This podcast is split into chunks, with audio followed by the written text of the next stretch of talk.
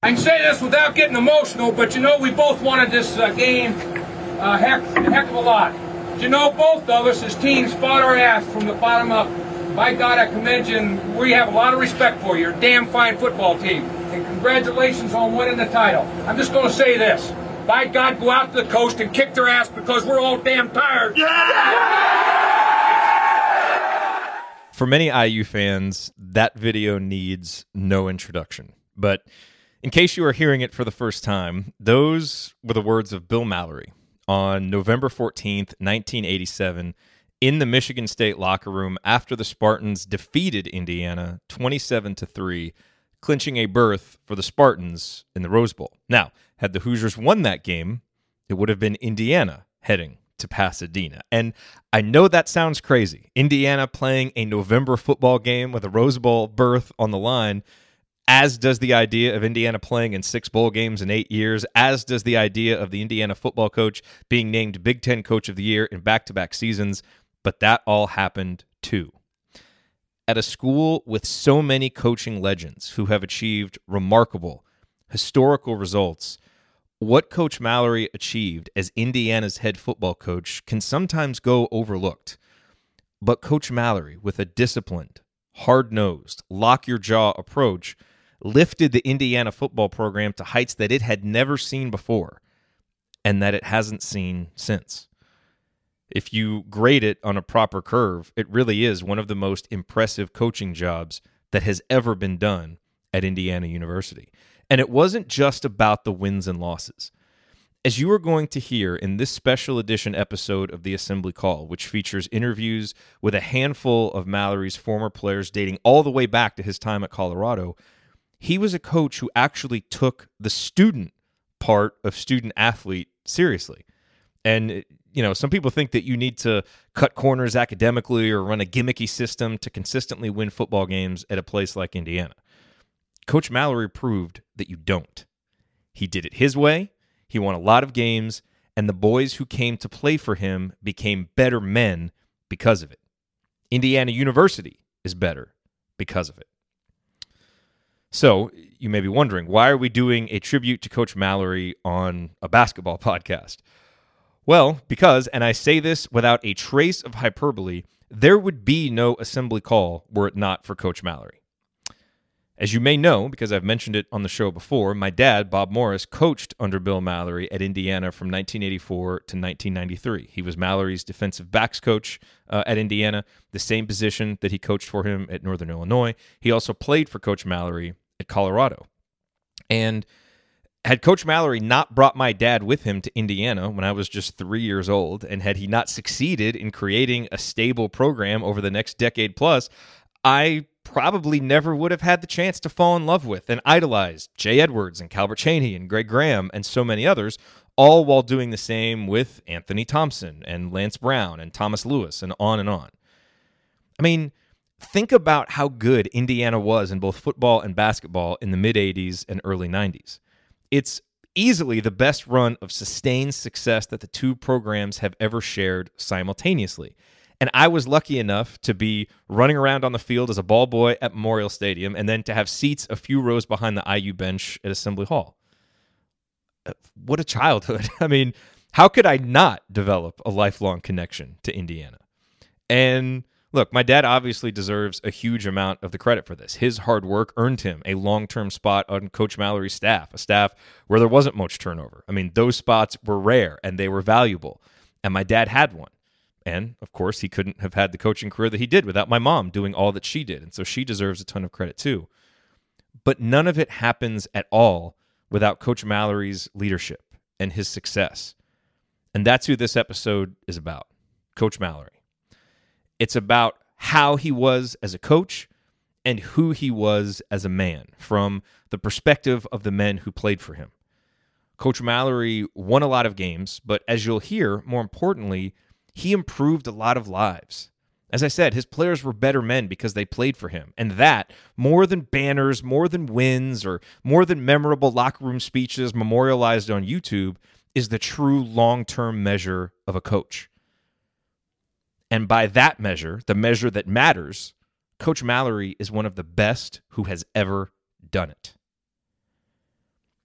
In this episode, which I'm going to present without any ads, without any interruptions, you are going to hear from five men whose experiences with Coach Mallory span from his early days at Colorado all the way into the 90s at Indiana. They tell their stories and they share the lessons that they learned. You're going to hear from my dad first. It's the most obvious place for me to start. But, you know, his is also one of the most unique perspectives that you can find on Coach Mallory's career because my dad was with Coach Mallory for more of it than, shoot, I mean, pretty much anyone other than Mrs. Mallory. He played for Coach Mallory at Colorado. He was a graduate assistant at Colorado. Then he was Coach Mallory's assistant at Northern Illinois, then an assistant in Indiana. In all, it was roughly two decades of working closely with Coach Mallory. So, my dad obviously has got plenty of stories and plenty of lessons, many of which he passed down to me.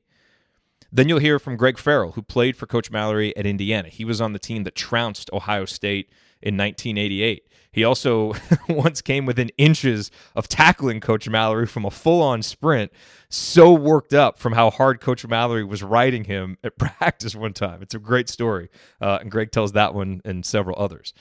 After that, you're going to hear from Steve Hirsch, who played for Coach Mallory at Northern Illinois. Steve tells the story of the time Coach Mallory actually passed out at halftime, having worked himself up into such a frenzy trying to motivate his team after a lackluster first half. You won't be surprised how the team played in the second half uh, of that game, and Steve tells a bunch of other great stories as well. After that, you will hear from two players who played for Coach Mallory at Colorado, Willie Brock and Chuck McCarter. Both men discuss how close those Colorado teams were and still are because of Coach Mallory's leadership. Willie tells the story of the time Coach Mallory unapologetically left two star players at the hotel when they didn't make it to the bus on time. And then uh, about the time Coach Mallory went for a nice run with him until the final half mile when things got really, really competitive. Uh, Chuck uh, McCarter tells the story of the time Coach Mallory made an example out of him at practice during a goal line tackling drill, and why, even though he felt like he'd been hit by a car afterwards, it profoundly impacted his own belief in himself.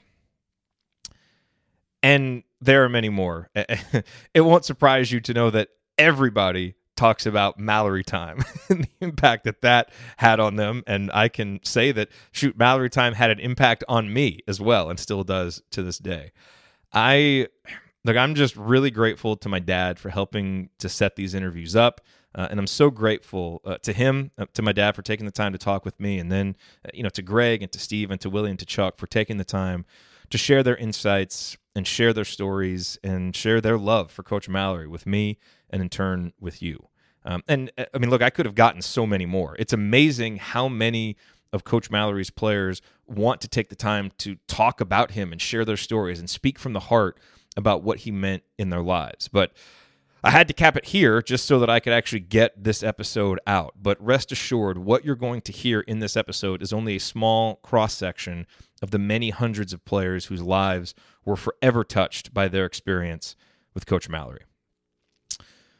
The memorial service and the celebration of life for Coach Mallory are being held this Saturday, June 2nd, in Bloomington. The service will be at 10 o'clock a.m. at First United Methodist Church on 4th Street. Then there will be a celebration of life ceremony at Memorial Stadium. Uh, that begins at 1:30 p.m. That that event is open to the public with seating in the east stands. The gates are going to open at 12:30. Uh, both of my parents are going to be there. Uh, you know, my mom and dad uh, absolutely revere Coach Mallory, uh, like few other people in their lives, and you know, based on their reverence and the impression that Coach Mallory's larger than life presence had on me when when I was just a young boy running around the coach's offices and running around Memorial Stadium, he's had a major impact on my life too, and. I won't be in Bloomington this Saturday, but I do hope that this episode serves as a worthy tribute to a man who made such a large and positive impact on so many people, including me. Rest in peace, coach. You will be missed, but never forgotten.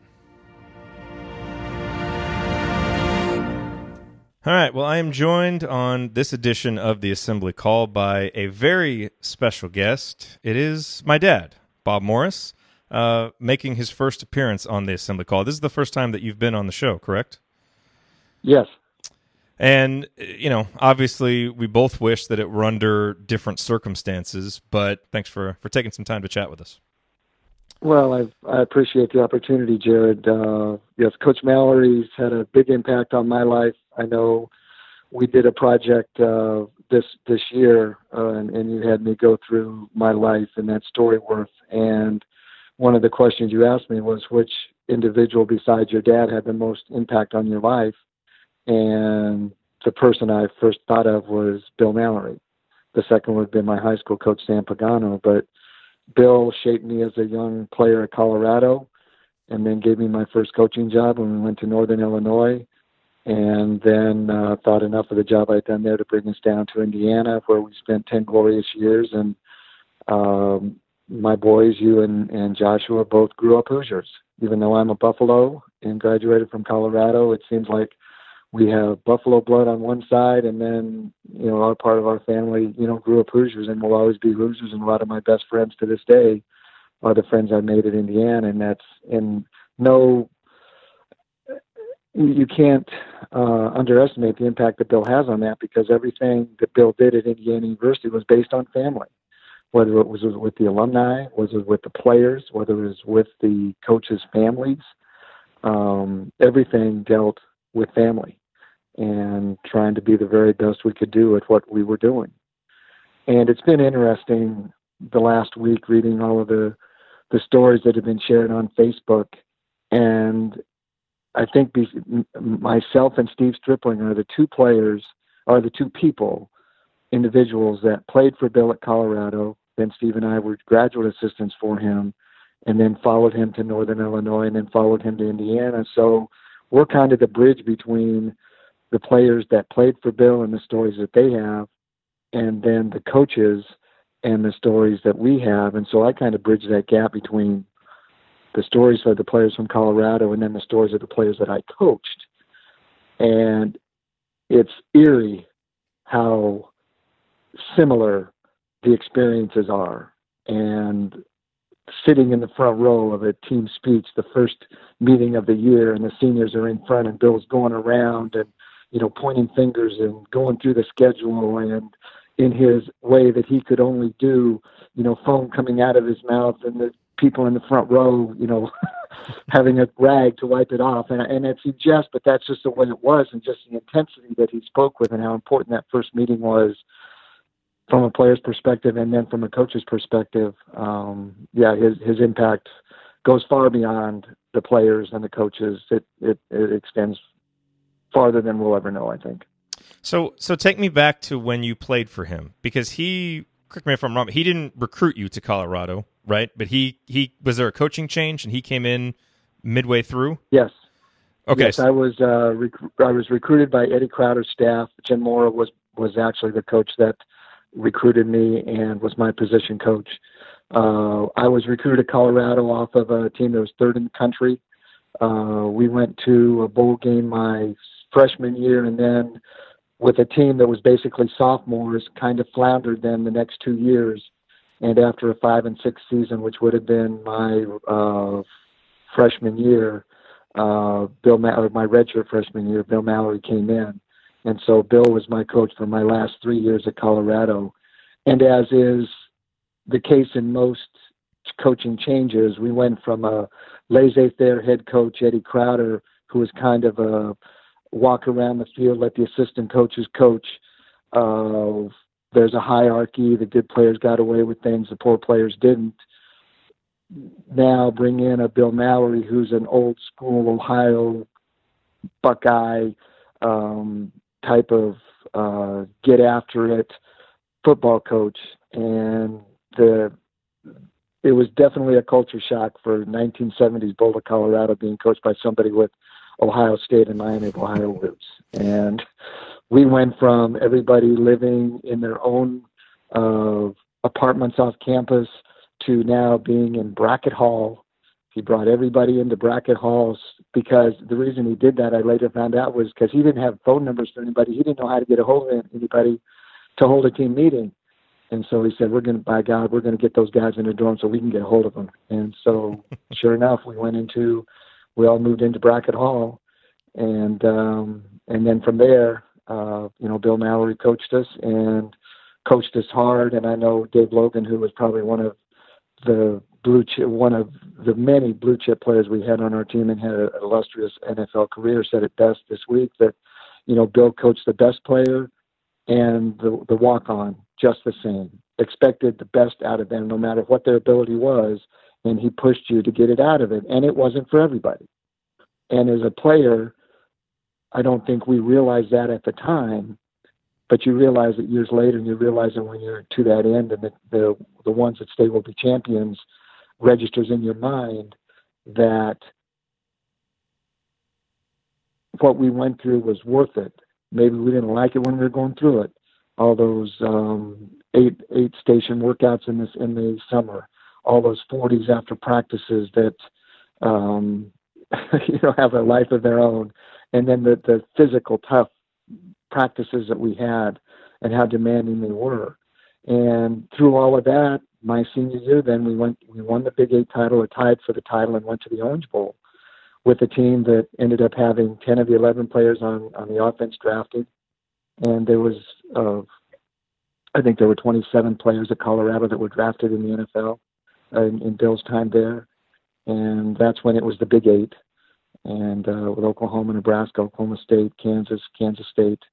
Um, you know, it was it was the best football of, of the time, and uh, and so Bill found a way. And the thing that I appreciate most about Bill's staff is, in hindsight, is they all came from Ohio, but they all came to Colorado to be part of Colorado football. They all got their cowboy boots. They all started skiing. I mean, they they all became part of Colorado, just like Bill became the fabric of Bloomington. Those coaches all became fabric of Boulder, Colorado. I I got the opportunity then when Bill left to be a, a graduate assistant for Chuck Fairbanks, and his staff was completely the opposite. They came to use the Colorado football program and the players of Colorado for the next best job. Bill's staff was never like that. They wanted to get the best out of us to make us the best we could be, for us to win for Colorado, and nothing about their own careers. It was never about their own careers. It was always about the team. It was never about me. What what what was it about his leadership style that that led to that? You think? Um, it was very consistent. It was um, he was the same guy every day. Uh, you know, as a as a player, um, you knew when you went to practice there were certain expectations. You had to practice hard, or you'd be called out about it. You needed to know what you were doing, or you'd be called out about it.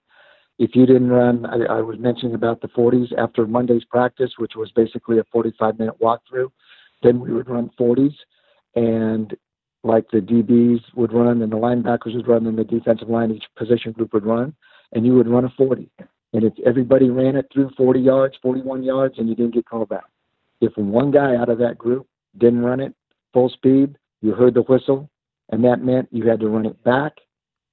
Not only did you have to run it back, you had to run it back the other way, so you was down at the other end, so it meant two extra. And those, I mean, they're they're legendary. Some of the, I mean, 23, 40 yard sprints, I think, one week, and that was after a victory. And that was oh basically the way it was. After a victory, he got your feet right back on the ground, and uh, just to jump forward ahead a little bit, I know as a coach, and and going through all of our records, we never lost. In all the time I was with Bill, we never lost to a team that we should have beaten. We always beat the teams we should, we could have beaten. And that's because he coached his hardest, and we coached our hardest on those games where maybe there would have been a letdown.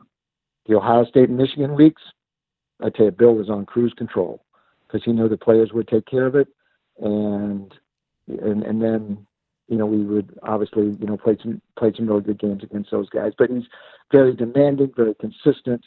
The players always knew that in the end he he was he had their best. He wanted the best for them, and he was always trying to get the best out of them. Didn't like it going through the process, and it was hard, but he was very consistent in the way he coached and, and what he expected of people. So let's let's talk about Coach Mallory's time at Indiana, and you were uh, with him at Indiana from '84. You came over with him from Northern Illinois uh, all the way until '93. Right. So you were there for the six bowl games in eight years.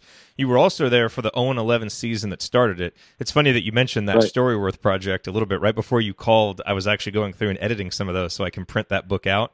Um, and I was reading the story that you wrote about that 0 11 season and about how yep. you know you had been telling the players, look, if you guys do what we ask and you execute the game plan and you play well and you play hard, the wins will come.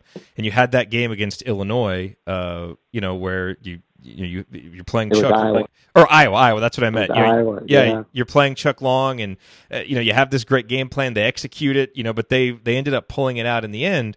But you talked about how that team, even though they went 0 11, you know, the buy-in from the seniors and how hard they worked really set the foundation for everything that was to come. And you know, there's an interesting parallel there, you know, with Indiana basketball and what they went through with Archie Miller last year, where you know it's right. a really tough first year, but you're kind of building that foundation. So, can you talk a little bit about, uh, you know, how Coach Mallory came in and kind of approached that situation with a team that obviously he didn't recruit, uh, you know, right. but had his vision for what he wanted Indiana football to be and what that transition was like through those first couple of years. Yeah, when we when we came to Indiana, we our offices were still in Assembly Hall back in the uh, would have been the south uh, west corner. I had my meetings down in the hallway of Assembly Hall in, in one of those hallways and went down to the uh, bottom level. Uh, the weight room was over on the east side of uh, of the basketball arena, and we actually had to open the door and do sit ups outside. So I mean, we had lousy facilities to be honest when we went there. But the team was our team. It didn't matter whether we recruited them or not. They were our team. And the guys that stayed, and we lost lost quite a few players, and we had some guys that were really good players that Bill had to call out, and we lost along the way. But in the end, the players that were there for all 11 weeks, you know, played hard for us, and we did have a vision for them, and we knew the victories weren't coming, but we kept telling them that you keep playing hard and you keep doing the things we're going to tell you. We've been through this before. We did it at Colorado. We did it at Northern Illinois. The wins will come. And so that game against Iowa um, was a perfect example. We played. I mean, we played our butts off, and we did a lot of really good things in that game and had a great game plan. And in the end, Chuck Long made a play, and they beat us. And I'll never forget seeing Chris Ziegler in the locker room. Chris was a starting safety for us and one of those seniors that really led us and, and helped us get to where we were a competitive team, even though we were 0 11 in the 11th week of the season. And I remember Chris coming in and said, Coach, you said if we did everything you told us to do that we would win and we didn't win. And I I couldn't say anything to him because they had. They had done everything we'd asked them to do and seeing Chris Ziegler, I think I saw Chris at one of the reunions here back in the 80s or back uh, 20 years ago. I think we had a reunion and um, and and one thing Bill did, he made those guys all a part of all of our reunions. When we had a bowl game, those guys were always invited. And you know, we, when we reminisced a little bit about that, and Chris is a very successful businessman now and, and family man. So, but that's that's just the way it is. Bill would get this vision for for a team and just um, you know, lay it out for them, and then we would just drill it into them. And that team set a foundation and let the younger guy in that senior class show the younger guys what it's like to lead. And Bill always put the leadership on the seniors. He would the seniors would sit up front, and if they weren't sitting up front that first meeting, he would call them up front. He didn't let them take a back seat. He didn't let them not be a leader. He would call them out, and he would lead them, and he would depend on them to lead and and to give insights if, if things needed to be done that weren't being done. And and then we recruited guys like Radke and Schrader and guys that were probably not recruited by a lot of the Big Ten schools out there, but they were Indiana guys. And they came down, and those guys then ended up playing at freshman and redshirt freshman. And we recruited a guy by the name of Anthony Thompson, had no business coming to Indiana, but he did because of Bill and then get a guy like Dave Schnell, who, you know, was recruited by a bunch of really good schools, but Dave saw vision. And one thing Bill did was he put Steve Stripling and I in charge of recruiting the state of Indiana, just like he had done at the state in Colorado, and just like he had done it at Illinois, at Northern Illinois, made Chicago our home state. That's the way it was in Indiana, and we we recruited the heck out of the state and got some really good players. You look at our teams, and yes, we got some players from out of state, but our really good players, the Ernie Jones, the Dave Schnell, the Rob Turner, uh, Vaughn Dunbar, those guys are all, all uh, Randy Schneider, those guys are all Indiana players.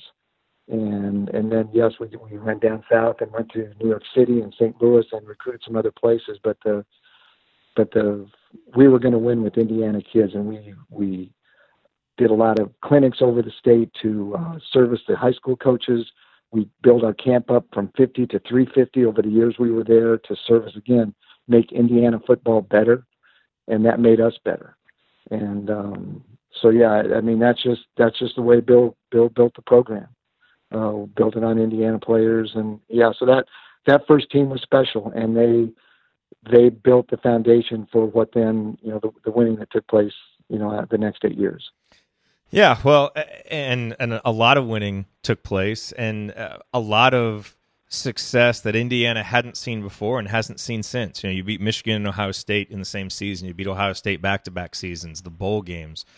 What was it about? And, and you've mentioned some of the things uh, so far, but what are maybe some other things or the most special things about Coach Mallory that allowed him to come in, in particular to Bloomington, you know, a place where, you know, football is obviously uh, not as popular as basketball, but he was able to come right. in and have the, that kind of success that hadn't been seen before, that hasn't been equaled since.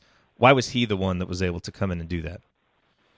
I think it was his vision for what the Indiana football program was going to be about the type of player that succeeded under our type of program. We didn't get a lot of blue chip guys. Our recruiting classes, if you go back and look at all the recruiting classes that we were there, we we were either 10th or 9th or 8th. I don't think we were ever in the top five. Maybe once or twice we were, uh, you know, when we got an Anthony Thompson or something like that. But we took a bunch of just good, co- uh, good high school football players that love to play the game, that for some reason were overlooked either maybe by stature. Now that I've been an NFL scout for 15 years, I can talk more about traits. They maybe were a little bit undersized coming out of high school, but there was something we saw in their film, like a, a Whittington that was a, a tall, slender, undersized defensive end that redshirted, and then his fourth or fifth year became a dominant player and, and had a long career in the NFL. So those were the type of guys we recruited, guys that could – succeed in our program that would not bail out if they were coached hard. Because sometimes you can recruit some of these blue chippers and they've they never had to, to be to be pushed their whole life. And they those guys wouldn't make it because they were going to be pushed. We were going to push them and fortunately for us our best players the anthony thompsons of the world were our hardest workers and our best leaders. And that made it easier for us as coaches. And so that it's just, you know, the vision he had as a head coach of the type of player we needed. And there, there are several instances um, of blue chip Indiana players that would come down to Indiana and visit, and Bill could just tell that they didn't like it there, or they were looking other places, and we were, he, and they were just taking the taking the Indiana visit just to be nice to us. Oh, he hated that. He he despised that. Rick Mirer is one name that comes to mind, um, and then another one was a running back that ended up going to Georgia. That Bill saw it in his eyes. He didn't even offer the guy, you know, on Sunday, and and I remember that was when Penn State was coming in the league. Mm-hmm. They were just coming in, and Joe Paterno was offering guys as juniors, and that's that was a new ball game for us because Bill would not offer a guy until he saw the whites of his eyes and he could look him in the eye and offer that scholarship and shake his hand. And, you know, for him to offer a scholarship to a guy that he hadn't seen, I mean, that was a different world, and that was a world that we tried to get him to, to, to get accustomed to our the last years that I was there at Indiana because the world of recruiting was changing, and and he and he came around, but. Uh, Bill was all about the people. He was all about the person. He was all about seeing him in the eye and shaking his hand and getting a feel for him, seeing him around our players. If he didn't get a good vibe from the guys, he didn't want him. And it didn't matter how good he was. And, you know, so as an assistant coach, you're bringing a guy in and you have a host, a host with them. You know, you're doing all you can for that guy to put his best foot forward because if he doesn't, he's adios and he may end up playing against you. Hmm. So, you know, it was that that's just the way it was. And so, yeah, we didn't get all of good players, but the players we got, believed in Indiana, loved Indiana, and played their butts off, as I think the, the fans for that era uh, will attest to. So. I want to know uh, some of your favorite stories of Coach Mallory. You know, since uh, since he passed, one video that's been passed around a lot on social media is the video when he went in the locker room uh, after the Michigan State game and that great thirty minute yep. speech that he gives, which is just, I mean, that is to me like that's just one of the most quintessential moment Coach Mallory moments that there is. Um, yep. What are some of the stories? You know, uh, from you know big um, stories like that to just uh, you know little uh, little moments here and there that that stick out to you when you think back uh, to your oh, many God, years with him.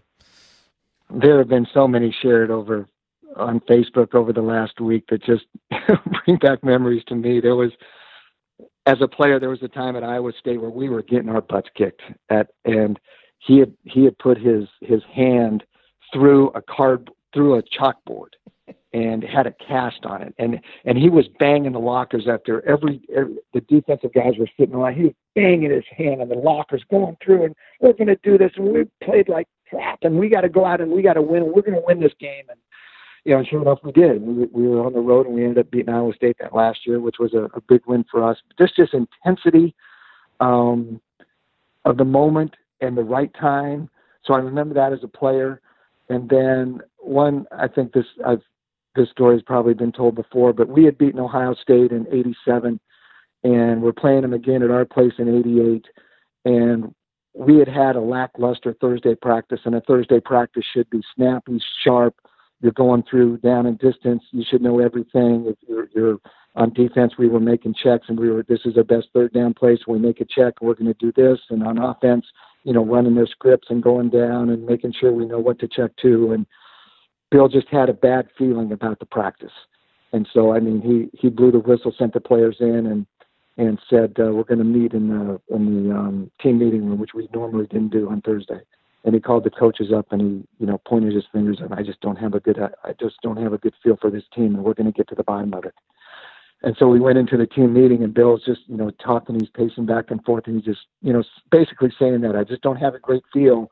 I don't think we respect the Buckeyes, and you got to respect the Buckeyes. And you know, we don't, we we just aren't ready to play this game. And I'm afraid that you know they're going to come in here with their, you know, after what we did to them last year, they're going to be ready. And, and right in the middle, as, as he's walking around, Gene Boyd, who was one of our seniors, got up. He's in the fourth row. He goes, "Coach Mal, don't worry about it. We got this."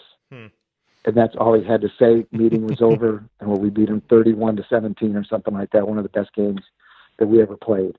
And so, I mean, that just that, and just just his his when this is this is typical Bill Mallory. During the week, he was a bad cop. I mean, he was he was on the players. And if you had played bad, he probably had a special eye towards you on that week to make sure he was getting the best out of you and he was he could see any any drill from any part of practice. And there was one time we were the defensive backs were tackling, and we probably hadn't tackled very well the week before, and so we had a 10 minute drill every day or, or every padded day for for for uh, tackling. So he comes down with about two minutes left in the drill, and we're doing a we did a live tackle every day. We had to put a guy on the ground, and Coach Mallory came down and watched the last couple, and of course, I'm coaching the defensive backs, and they aren't tackling very good. And the drill ends up lasting 20 minutes. And I, you know, at that point, I had lost control of the drill, and Bill Mallory was now running the drill.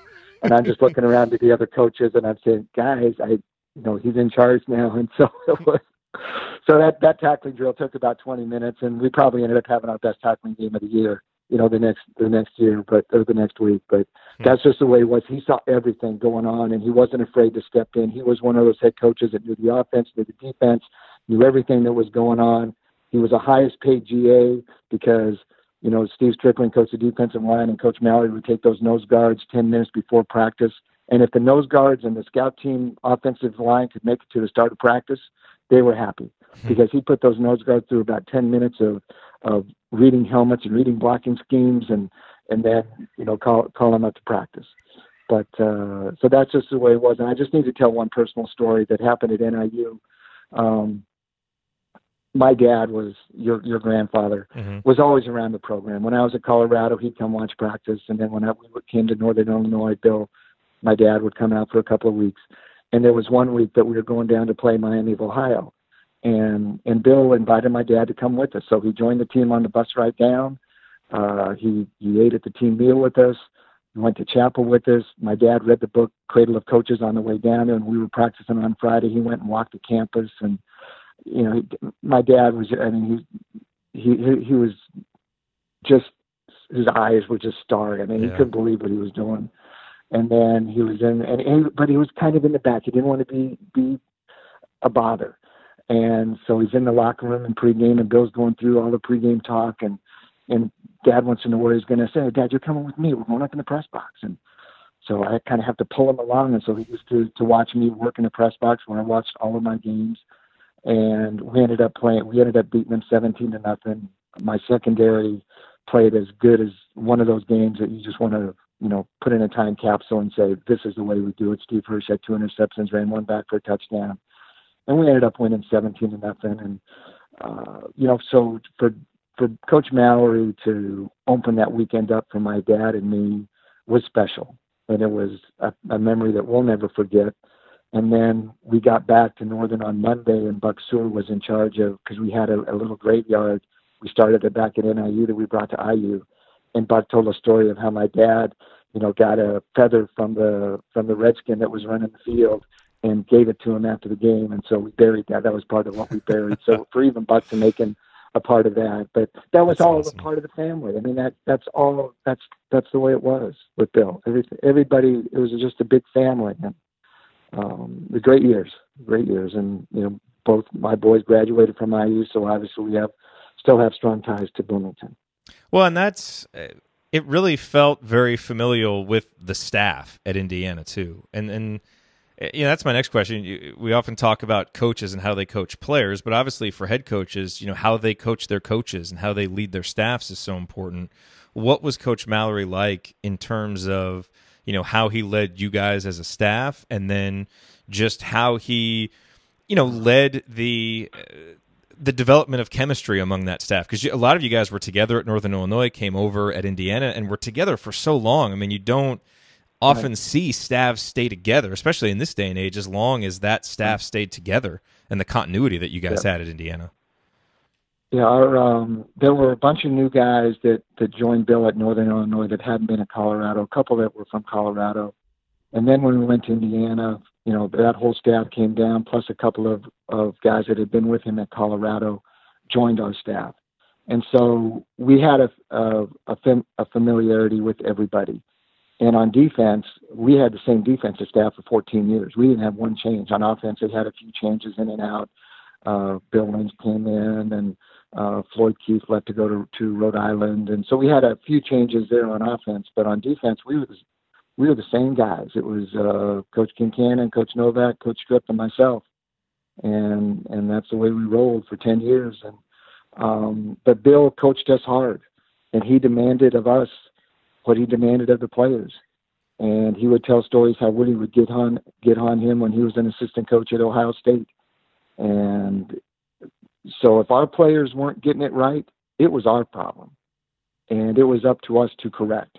If our players weren't going to class, if they were getting in trouble, and we had to get up for dawn patrol with them at 6 a.m., I don't know how many times I heard Bill. I said, if, if they got me at once, I'd make dang sure they didn't get me up twice. I'd do something to make sure they didn't get, get me up twice. And so it was our responsibility to make our players reach their potential and play as well as they could. And I know Bill sat me down because Bill hired me for my first job when I went to Northern. And after a couple of years, I remember him sitting me down and said, Bob, if you're ever going to make it in this game, you're going to have to be more demanding on your players. And that, you know, stuck with me. And I think my Indiana players will attest that, that I was demanding in my own way, that I demanded that they do the little things right. And um, that you know I was I was watching every one of their footsteps, and I was the guy running with them as we pursued to the ball every day. And um, but that's the way he was. And, and the one thing that, and I don't know if the fans in Indiana appreciate this as much or if they even realized it. Can they? Bill never, ever criticized a player in the press after a game.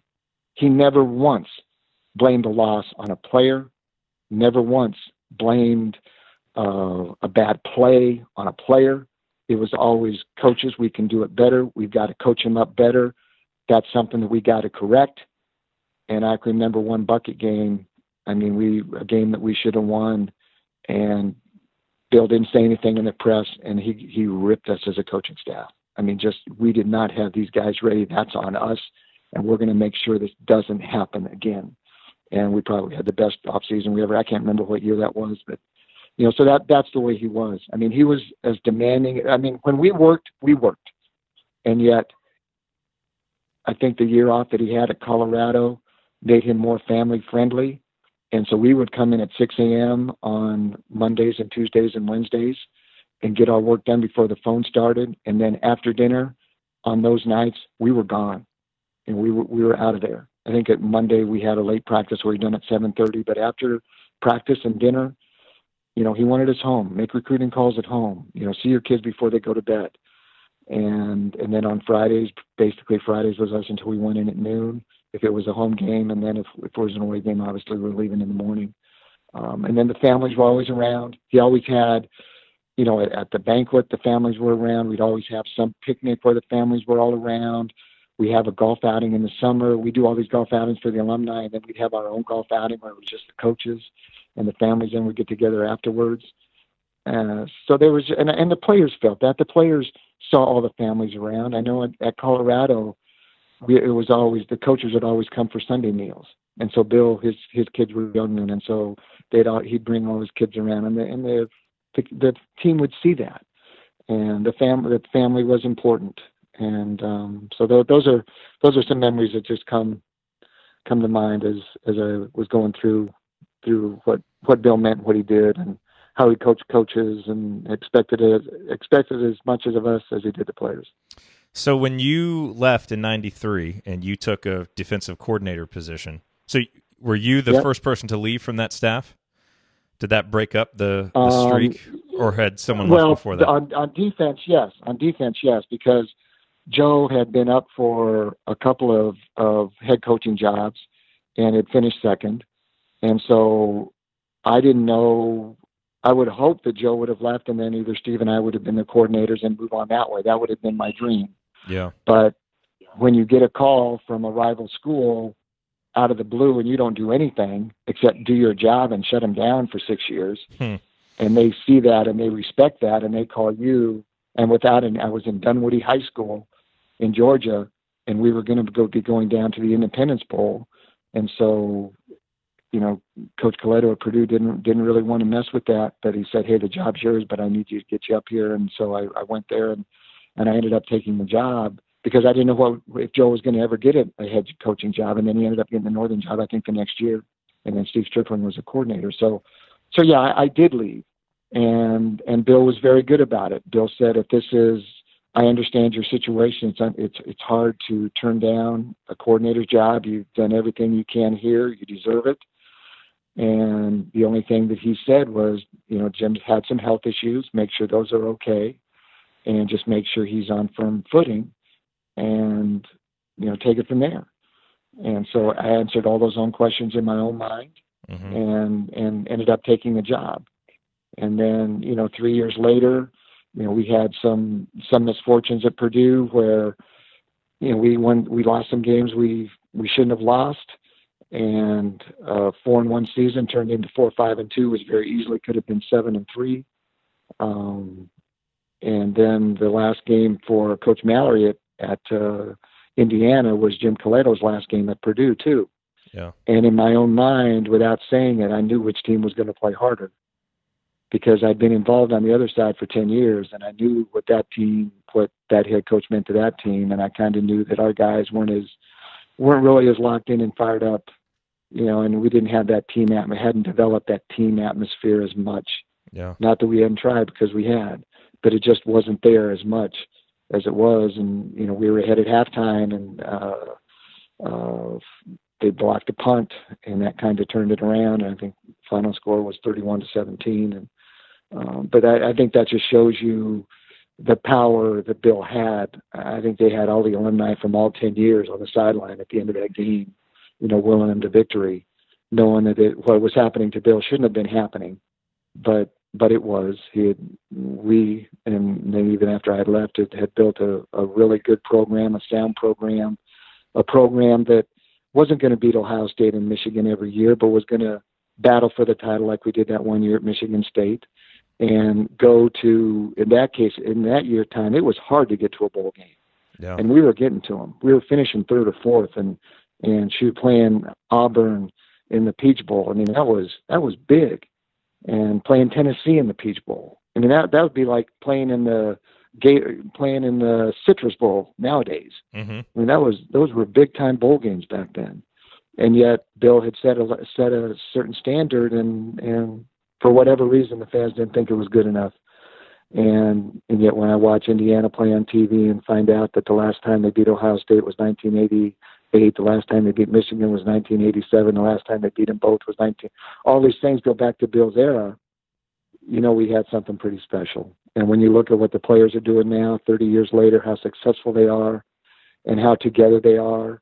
And you see my teammates at Colorado, 40 years removed now, and how together they are, and they share the same stories about Bill and the same impact that they had on their lives. A single black kid coming from the ghetto, making it to Colorado at a time when it was hard to be black at Colorado, and Bill taking him and molding him and helping him, you know, be a man. Um, you know, those stories are repeated at Colorado, at NIU, and at Indiana, time after time after time. You know, and I've always found it so interesting how he continued to support the IU football program despite what happened to him. Um, I know I held a grudge for a long time. Mom, I think, held a grudge for a long time about what happened and didn't, you know, and uh, you know, I still have never like been able to fully embrace IU football since, and it's you know, it's been a long Right. time, and it kind of one of the things that I've reflected on, uh, you know, just over this past week is thinking about the humility that he showed in, you know, caring more about the program and, you know, honestly, like walking the walk of being part of something bigger than himself, you know, and not allowing a personal grudge to mean that he's never going to set foot again. Which you know, it'd be great if all ex coaches at the university could have the humility and maturity of a Coach Mallory. Obviously, that's not the case. Right. Um, Yeah. But is that is that at all surprising to you that he was able to handle that in the way that he has, or is that is that just exactly what you would expect? No. No, I think it's what I would expect because he knew he had given it his best, and if you didn't think it was good enough, um, and you didn't want him around anymore, then that's he was going. He was going. He felt he felt good about what he had done, and um, you know, and then you know the the guy they brought in there then was just a complete opposite, and tore down everything that we had done as far as in-state recruiting and everything, and so that that really took the starch out of you know whatever you know love we had had for Indiana and what had built up, and so it took a while to get over that. But um, you know, finally, Bill found his way back and got an office in the stadium, and I think it helped to have some of his sons as assistant coaches there to get him back involved. And to this day, I mean, up until he passed away this week, he was supporting the boys' club and a bunch of different. Or there was a great article in the in the IU paper, the Bloomington paper, about all the things that Bill had done in Bloomington and uh, supporting youth football league and and all everything that he and Ellie had done. You can't say Bill without saying Ellie, to be honest. And uh, but they made their home there. They live in the same home they lived in when he was coaching there. And yeah, so I, I think it says a lot about the man that uh, the program was bigger than him and the players that he coached and uh, brought up were bigger bigger than he was. And um, so yeah, it took it took some time, but uh, time heals, and, and we all now have, have very fond memories of those times. You know, back in back in the eighties. I think I, the, the height of Indiana football. it was. It was. I think I can hear uh, your granddaughter, my niece, screaming in the background. um, so I, Yes. I, don't- I don't, I don't want to keep you too much longer, but my last question for Right. you: when you when you think Yes. back to all the time that you spent with Coach Mallory and all the moments that you shared and the lessons that you learned, if there if, if there would be one thing that me and Joshua, my brother, your other son, one lesson that you could impart on us that you learned from Coach Mallory, what would it be? Be on time. I got that Uh, one. Be respectful. I, I, you know, I was saying, I, I, I tweeted about this the other day. I was like, you know, I, I'm telling you, like to this day, I get anxious if I'm not going to be early someplace, like let alone on time, but be early. And I was like, I'm pretty sure that is a direct impact of my dad learning about Mallory time and me just, you know, being around the program as a little, you know, kid running around in knee high socks and an Anthony Thompson jersey.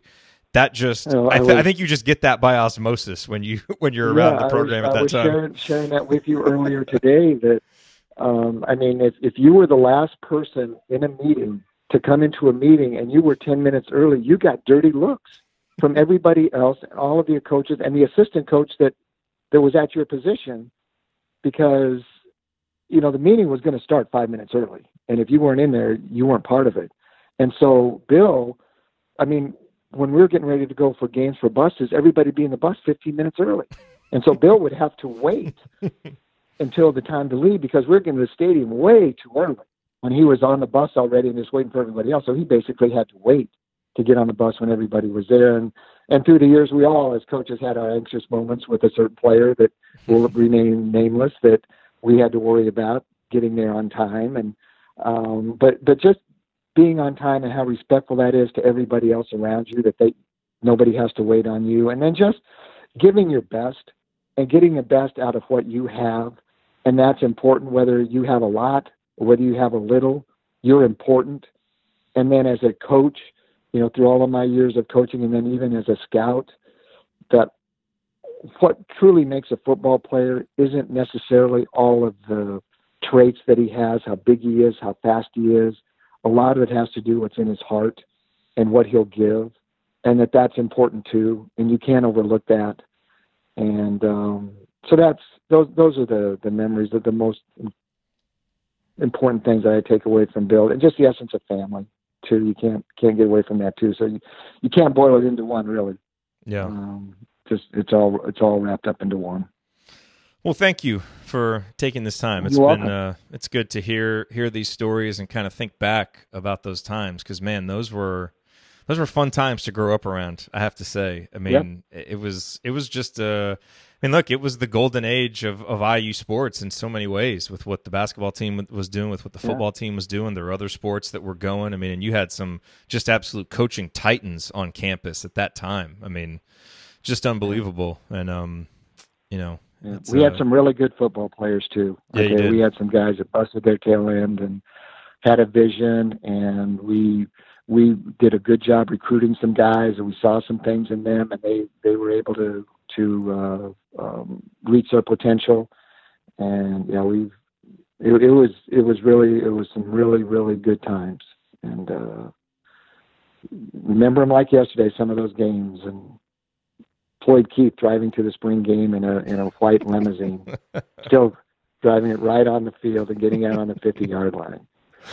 I mean, you know, you talked about those. Are, I mean, we worked hard, but then we had our times when we laughed with with each other too. And I, it was the same with the players. They worked their tails off, but I know they had a good time going to IU too, mhm. and they have some great stories from from those times. So, but you'll have to get that from them. yeah. I don't know those stories. no, we're gonna we're gonna get some of those, and I know that you'll be heading up. You'll be you'll be heading up to Indiana for for the services and the the celebration of life afterwards. So, um, I know that'll be both a difficult and probably very joyous occasion, all kind of mixed into one. You know, because you're gonna get to see so Yeah, many different people that you haven't seen, and you know, share some some great memories. So. Yep. I uh, but yeah, yep. thank you, uh, thank you for coming on and oh, sharing, sharing, your stories and your memories. You're Appreciate welcome, it. Jared. All right. All right. Thank Bye-bye. you. Indiana, we're for you. We will fight for the and crimson, for the glory of old IU. Never we cannot falter. In the battle, we're trying to true. Indiana.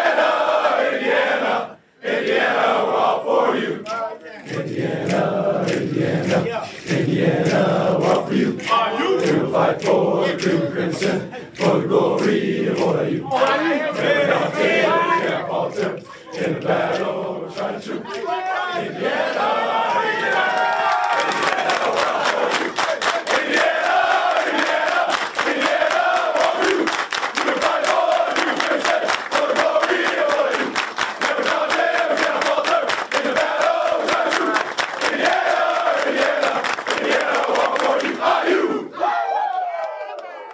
I'm joined now by Greg Farrall, who played for Coach Mallory at Indiana. Uh, Greg, thanks for taking the time to join us on the assembly call. Thanks for having me, Jared. Appreciate it. Sure. So when uh, when did you play at IU? What what years were you playing for Coach Mallory? So I was 88 to ultimately 91. Uh, we played our final game on December 31st. So it really was, I guess it could be 92 was Copper Bowl, but okay, the four years. So you were there for the second victory over Ohio State, then, right? The the home victory. Oh yeah.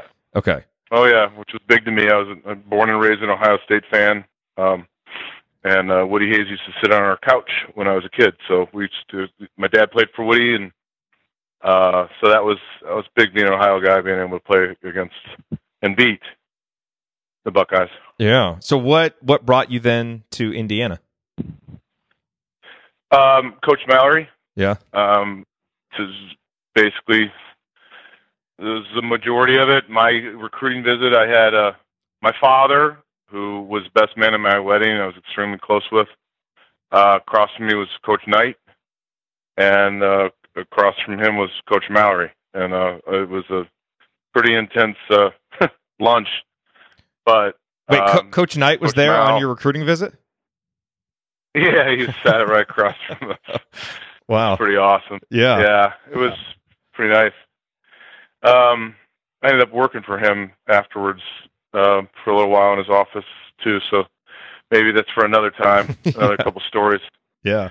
But uh, fly on the wall on that on that office. But um, my dad. So my dad played for Woody. Uh, Coach Mallory coached for Woody. Real quick, just getting what happened with all of us out of Ohio. There were a number of Ohio grads, Ohio kids. Um, I went to Culver Military Academy, so I went away to school. Uh, it's in Indiana, so I was a little bit of an anomaly. But when Coach Cooper got fired, or sorry, when Coach Bruce got fired uh, in November of 88, 87, that basically threw a lot of recruiting um, careers up in the, the air as to where we were all going to be. There were a number of Ohio kids that Mallory was able to steal out of Ohio that had all committed to Ohio State or were very close to doing so. Mhm. Um, and I was one of those.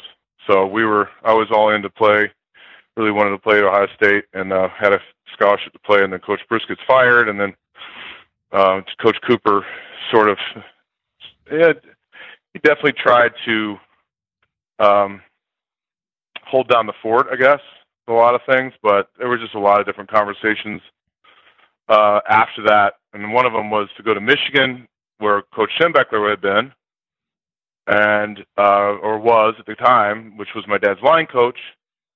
So again, an Ohio guy, obviously went across the border and built what he built in Michigan, but Hmm. uh, you know, trustworthy coach was what we were looking for. It's what I was looking for was a coach that was a couple things was was a really good, honorable coach. Um, was somebody that reminded me of Coach Hayes.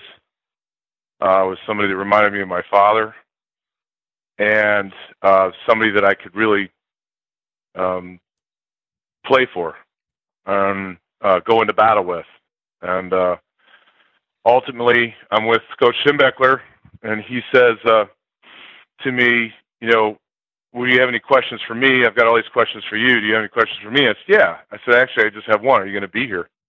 Hmm. Uh, and for five for five years, and he's like, no. He goes, one, maybe two. My health sucks. My family's all over me. And uh, he looks right at me and he says, who else you got? And I said, well, I really, you know, looking, I've got a lot of other places that I could move out of the Big Ten. And there were a number of things. Terry, Larry Smith at, at uh, USC and Terry Donahue was at UCLA, and those were all really cool places. And I was looking at a lot of different stuff because it all sort of went up in the air after Coach Bruce got fired. And uh, I said, well, then I got, and I got Mallory down at IU, and he goes, that's it. Hmm. Says, Mallory, Mallory's the one. So basically, through Coach Schembechler who his sons obviously played for. Mm-hmm. Um, you know, the it just the ties were pretty tight, and um, so that was, you know, and they wanted me. I mean, your dad was recruiting Northern Indiana. He was all over me, and Mm-hmm. Uh, Coach Mallory was always came to Culver and visited, which I really appreciated. Um, because it was in the middle of Indiana and a bunch of cornfields. So, Mm. um, you know, it was a cool thing. And the business school was great. So going to Kelley and being a part of that was really the focus of mine. So it all kind of fit. So you make the decision, you come to Bloomington. What was it like then to play for Coach Mallory? Um, it was tough. You know, I mean, it was it was tough, but it was. Um, I knew it was going to be tough. I knew it was going to be easy. You know, I knew there were other coaches that um, you could just feel, and you're in the room when you're talking with these guys. I mean, you know, many of the coaches that I named off were all fired the next year, the year after. Um, I can go on and on as far as some of the coaches that you just, you know, just are they honest? Are they truthful? Are they, you know, are they lying to you the minute they, uh, you know, they speak to you? Uh, because they just want you to be on their team and be another body, or do they really care about you as a person and really want you to succeed? I mean, Coach was always, Coach Mallory was always about, um, but you know, saying it's not going to be easy to play for me, but it's going to be fair, and uh, you're to have to work hard, and you're going to be better, you know, because of it. You just knew, you just knew if you f- fell in line and you just followed what he believed in and what he was building, that it was, you know, it was going to make you a better person, a better man, everything about. And then, you know, that was playing, but ultimately down the line, I mean, he made us all better parents, um, better men, better fathers. You know, for a number of reasons, even later in life. Ever since Coach passed, obviously there has been just an outpouring of incredible stories and anecdotes from the people who played for him and who knew him. What is the quintessential Coach Mallory story for you? Oh, I it's, I have a lot of them. I, it, but for me, it was uh, it's a story that he doesn't even he didn't even know about. We talked about it um, years ago um, on the golf course, and I said, "Did you ever know that at one time I tried to tackle you from behind and?" he didn't know. He was on me. He was riding me really hard in a practice. I didn't necessarily have the best game the week before, um, and he was just mad at me for not having enough fire, which I thought I had a lot of fire, but I think it was more what he wanted was more fire during the game, not in between plays. Hmm. Uh, I was always sort of a cheerleader type, you know, up and down, rah rah type player, and um, and so I didn't really get what he was talking about, you know. But he's riding me in a practice and riding me, and it's just it's about fire. It's about fire, Greg. On fire, fire, Farrall, more fire. You know, just wouldn't stop and just kept on pounding on me, pounding. And we'd run a play, and of course that wasn't good enough. So he's all, you know, and he's basically picked me out, and he's just doing what he does. And it's all about fire, fire, more fire, Farrall, more fire. and uh, I'm just getting madder and madder and madder, and they ends up he's like, ah, you know, I don't see it, I don't see enough fire, and then basically blows the horn, and then we go on to the next drill. And the next drill was close to the 50 yard line in the stadium when we were in there, and uh, I chase after him. I'm literally like, I'm full bore, I'm going right at him. I'm gonna tackle him. Because I just snapped. I'm like, I'm that's it. And um, he turns around he turns around right at about the time I'm about ready to hit, you know, like drop my shoulder. And uh, I'm like, I'm gonna kill this old man. and uh, he turns around and looks at me, and I stopped deadpan. I literally had to stop at a full bore, and I just stopped as fast as I could. And I'm just face to face now with him. And he looks at me and he goes, "What?" And I'm like, Nothing, coach. you know, oh, good. I'm good. I'm good. You know, and I just was like, I learned so much about myself. I mean, right there, it was, hey, you know, talking about control, you know, controlled rage, all these other things that were taught. The game teaches you, and you either get it or you don't. But for the most part, most all do, and it teaches you about yourself. You know, that whole sort of thing. You can't let people get under your skin. Um, and especially ones that are trying to make you better, which is all he was trying to do. Mm-hmm. You know, so and that's what he would. It's what he did. He made us all better. How did he respond Every when day. when you told him that story on the golf course? Oh, he laughed. He laughed. He said he told a couple stories of other guys that went after him. He talked about Black Monday and when he took on the whole team and got his ass kicked, and Wait, you know. you, you have to explain that. Uh oh, your dad didn't tell you about the um the 016 team, the first so when they first came in, uh, there were a bunch of seniors. So they were rebelling against Coach Mallory being hired and it was a very tough uh two days August. And Matt, Coach Mallett had enough of it and basically said, All right, turned his hat on backwards and at the end of practice said, Anybody want a piece of me? You come at me right now and one of the seniors who had a real big problem with him being hired and you know coach white's being gone and whatnot dropped his shoulder went right at him and and and, and hit him as hard as he could oh my and goodness! so mallory dropped him and then went at another and another and then ultimately he got his ass kicked. But you know the story sounds really good when you're I mean, when you're a freshman walking in the door, or even from a military academy like I was when I had a bunch of uh, Vietnam vets screaming at me at the age of 15, um, you know, even I was impressed. I'm like, he's he's just one tough sob, yeah, and uh, you know, at the time I, I hear the story where our, you know, coach, you know, kicked all their butts, but uh, the real story is actually, you know, ultimately you can't take on that many guys, but uh, uh, you know, it's very Wo- to us. To me, it was very Woody-esque. I mean, this is old school. You're talking about this doesn't go on today. I mean, this is, and he was never, you know, he was never as, um, he was never like Coach Hayes in a lot of ways, but he was so like Coach Hayes in a lot of ways too. I mean, his speeches, um, the way he enunciated things. Um, I mean, uh, you know, just the videotapes of Coach Hayes that I see, and then having him be a family friend, and you know, would stop by to see my dad. He would sit on the couch when I was a kid. I was nine years old, and he taught me. He's like, "What do you know about war and history?" I'm like, "Nothing." Hmm. He's like, "Son."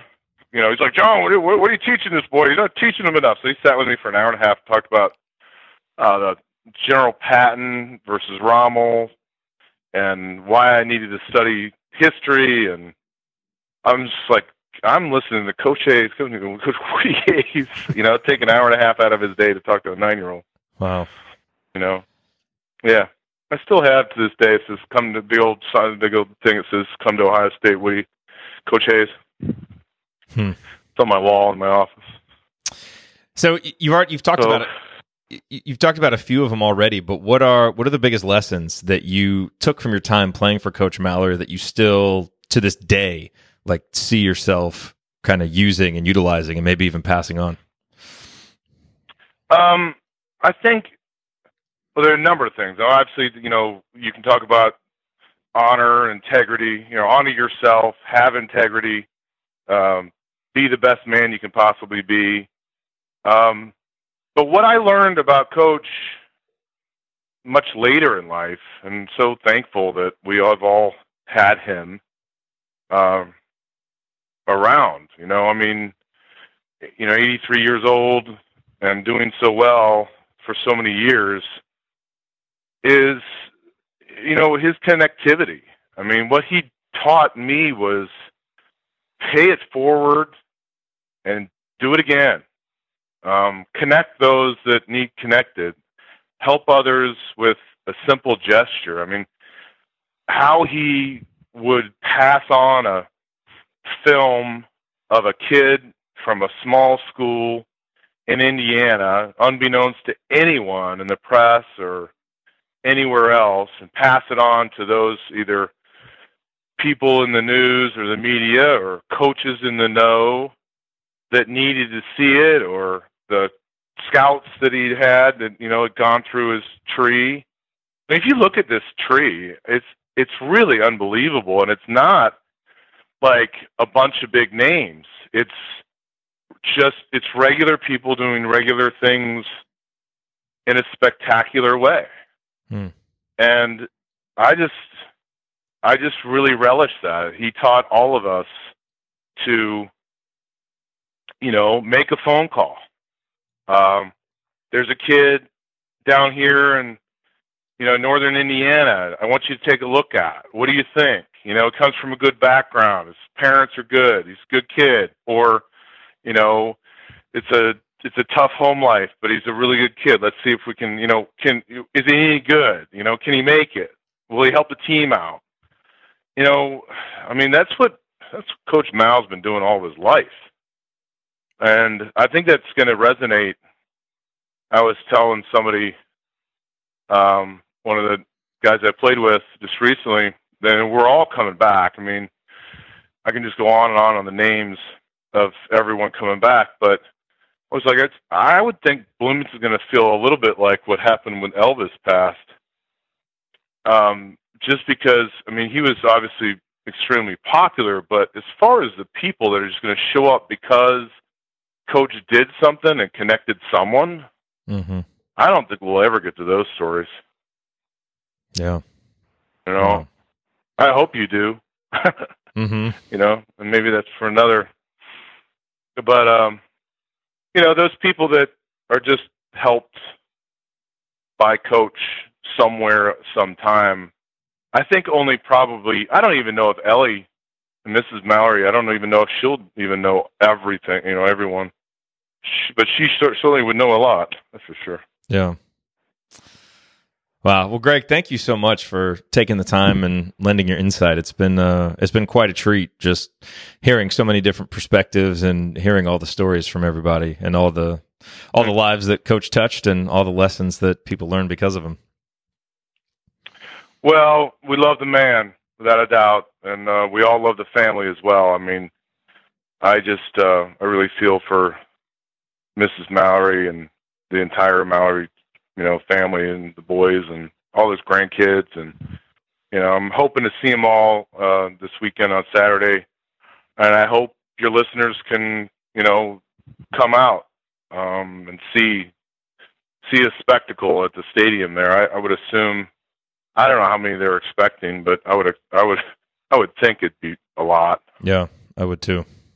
You know, and I just uh it's just great to see. In the meantime, we'll all try to rally around the team that we have here and uh, you know this program we have and uh, support what we have. I hope everybody does that as well because that's uh, be nice to see those stands full of uh, some uh, you know some butts in the seats. That'd Absolutely. be great. Absolutely. All right, thank you, Greg. I really appreciate it. Thanks a lot, Jared. Appreciate it. Talk soon.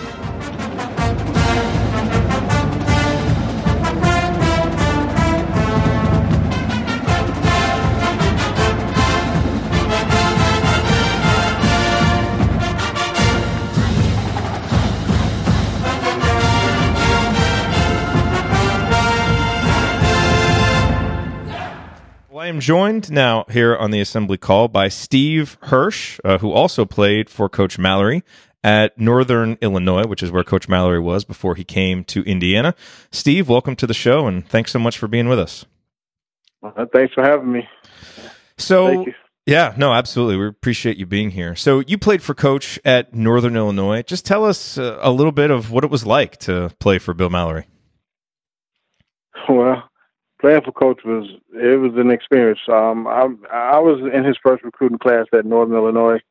Um, I came in the fall of 1980, uh, and I was fortunate enough to uh, be a starter my freshman year. So I was like thrown into the fire real fast, and playing for Coach Mallory was totally it's a total total wake up call because coming out of high school, and uh, you know where coaches were, I had good coaches in high school and everything, but nobody was a disciplinarian like Coach Mallory. Coach Mallory was the ultimate disciplinary uh, coach. He, you know, if he said be somewhere at eight o'clock, um, if you weren't there at seven fifty-five, you was late. um, you know, Mallory was, time. At Mallory time, that's right. And and uh, you learn that real quick. Um, so you know, coming out the blocks, it was it was it was real tough because he he, he was hard on us. You know, um, to change that program around. I know uh, prior to my freshman year, uh, NIU was uh, like under 500, and so uh, going into that freshman season, which was his first year, he wanted to set a tone. And then so you know he did that by just really pushing us. So coming out the blocks, that was my first experience as far as what I thought about Coach Mallory was just how tough he was, um, you know, how tough college football was going to be. Um, and and that's that's how I started off. Well, and that that's been such a theme that has run through you know all the stories that we've heard about Coach and, and people that I've talked to is how tough he was and how hard nosed he was. What was it about Coach Mallory that allowed him to be so tough on you and to you know ride you guys and be such a disciplinarian, and yet you know you took it and not just take it but you know now look back on it almost fondly with appreciation and and it really helped to you know mold you into better players and better people. Like what was it about him that allowed that to not just be something where you're like you know shoot i don't have to listen to this? You know where you actually took right. the lessons instead of just you know kind of maybe got upset at how they were delivered? Yeah that's the thing. See it was at the, when you're going through it you you you, you don't you kind of don't like them you know we you know I, when i was going through it i mean I, I wasn't a fan of coach Coach Mallory because he pushed me so hard, and um, you know, so and, and, not just on the football field, even even with our books.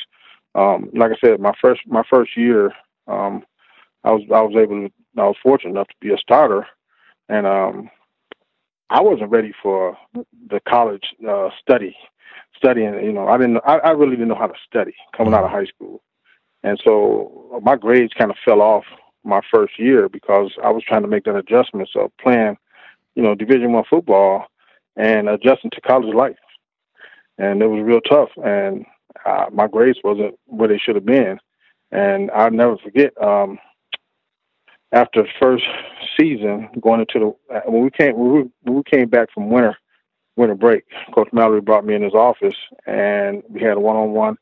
He would meet with all the players one on one after winter after uh, you come back from winter break, and he, ripped me so to the point where I was like, he had me more scared of him than my father. I was more scared of him than my father because I, I my grades, you know, and it was all about grades. It was nothing about football. He was he was just everything I talked about was all about grades and he was like, you know, I don't care how good of a player you are and if you don't get your grades up, um, you're not going to be here anymore and we, you're going to be going back to Pontiac, Michigan. That's where I'm from. Mm. He says, you, you, you know, then he, that's when he would throw his, you know, lock your jaw. You need to lock your jaw with your books and, and get after it, just like you do it on the field. Well, I'm not tolerating this. You know, it, it, it was a no nonsense. It wasn't no pity thing. It was just like, get the books done, period. You know, you hear people talk about college sports these days, and you know they'll say the term student athlete, and you know, kind of put it in air quotes as if it's not a real thing. But it sounds like with Coach Mallory, like you were expected to be as much of a student as you were an athlete, and that the story that you just Absolutely. told kind of attests to that. Absolutely, we had uh, there were there were they monitored everything, but when it came to our books, and that's what really helped me out. Um, we had study hall as freshmen. Well, everybody had freshmen, sophomores had to have we had study hall every evening for two hours, and that really helped me a lot. Um, and then we also had they would they would monitor our they would check our attendance. Mm. So he had a coach. I think he had a, one of the grad assistants would go around and, and check to see if you were in class, you know, periodically. And if you were caught missing class, um, Coach Mallory had this thing that you call Dawn Patrol and we would get up. If you had to get on dawn patrol, you, you'd have to get up at like five o'clock in the morning, and and then you go to the stadium, and then he make you run. It may be five. It was going to be a minimum at least at least five miles, five miles to ten miles. You were going to run. Mm-hmm. But what the thing about that, Coach Mallory ran with us. I mean, I mean, what what coach? and then he also would make the position coach. Mm-hmm. Um, so if your you know the position coach would have to get up and also be there. They wouldn't run, but they would just have to be there. I, I remember So when my dad got- had to go to those. Oh yeah, Oh, I had man. your dad up quite a few times, especially in my early days, and uh, he didn't like it at all. You know, he didn't like it at all. And so you know, and, but what the thing is, Mallory would run. Coach Mallory would run with us, and he run every step. And um, we always ended up at the stadium.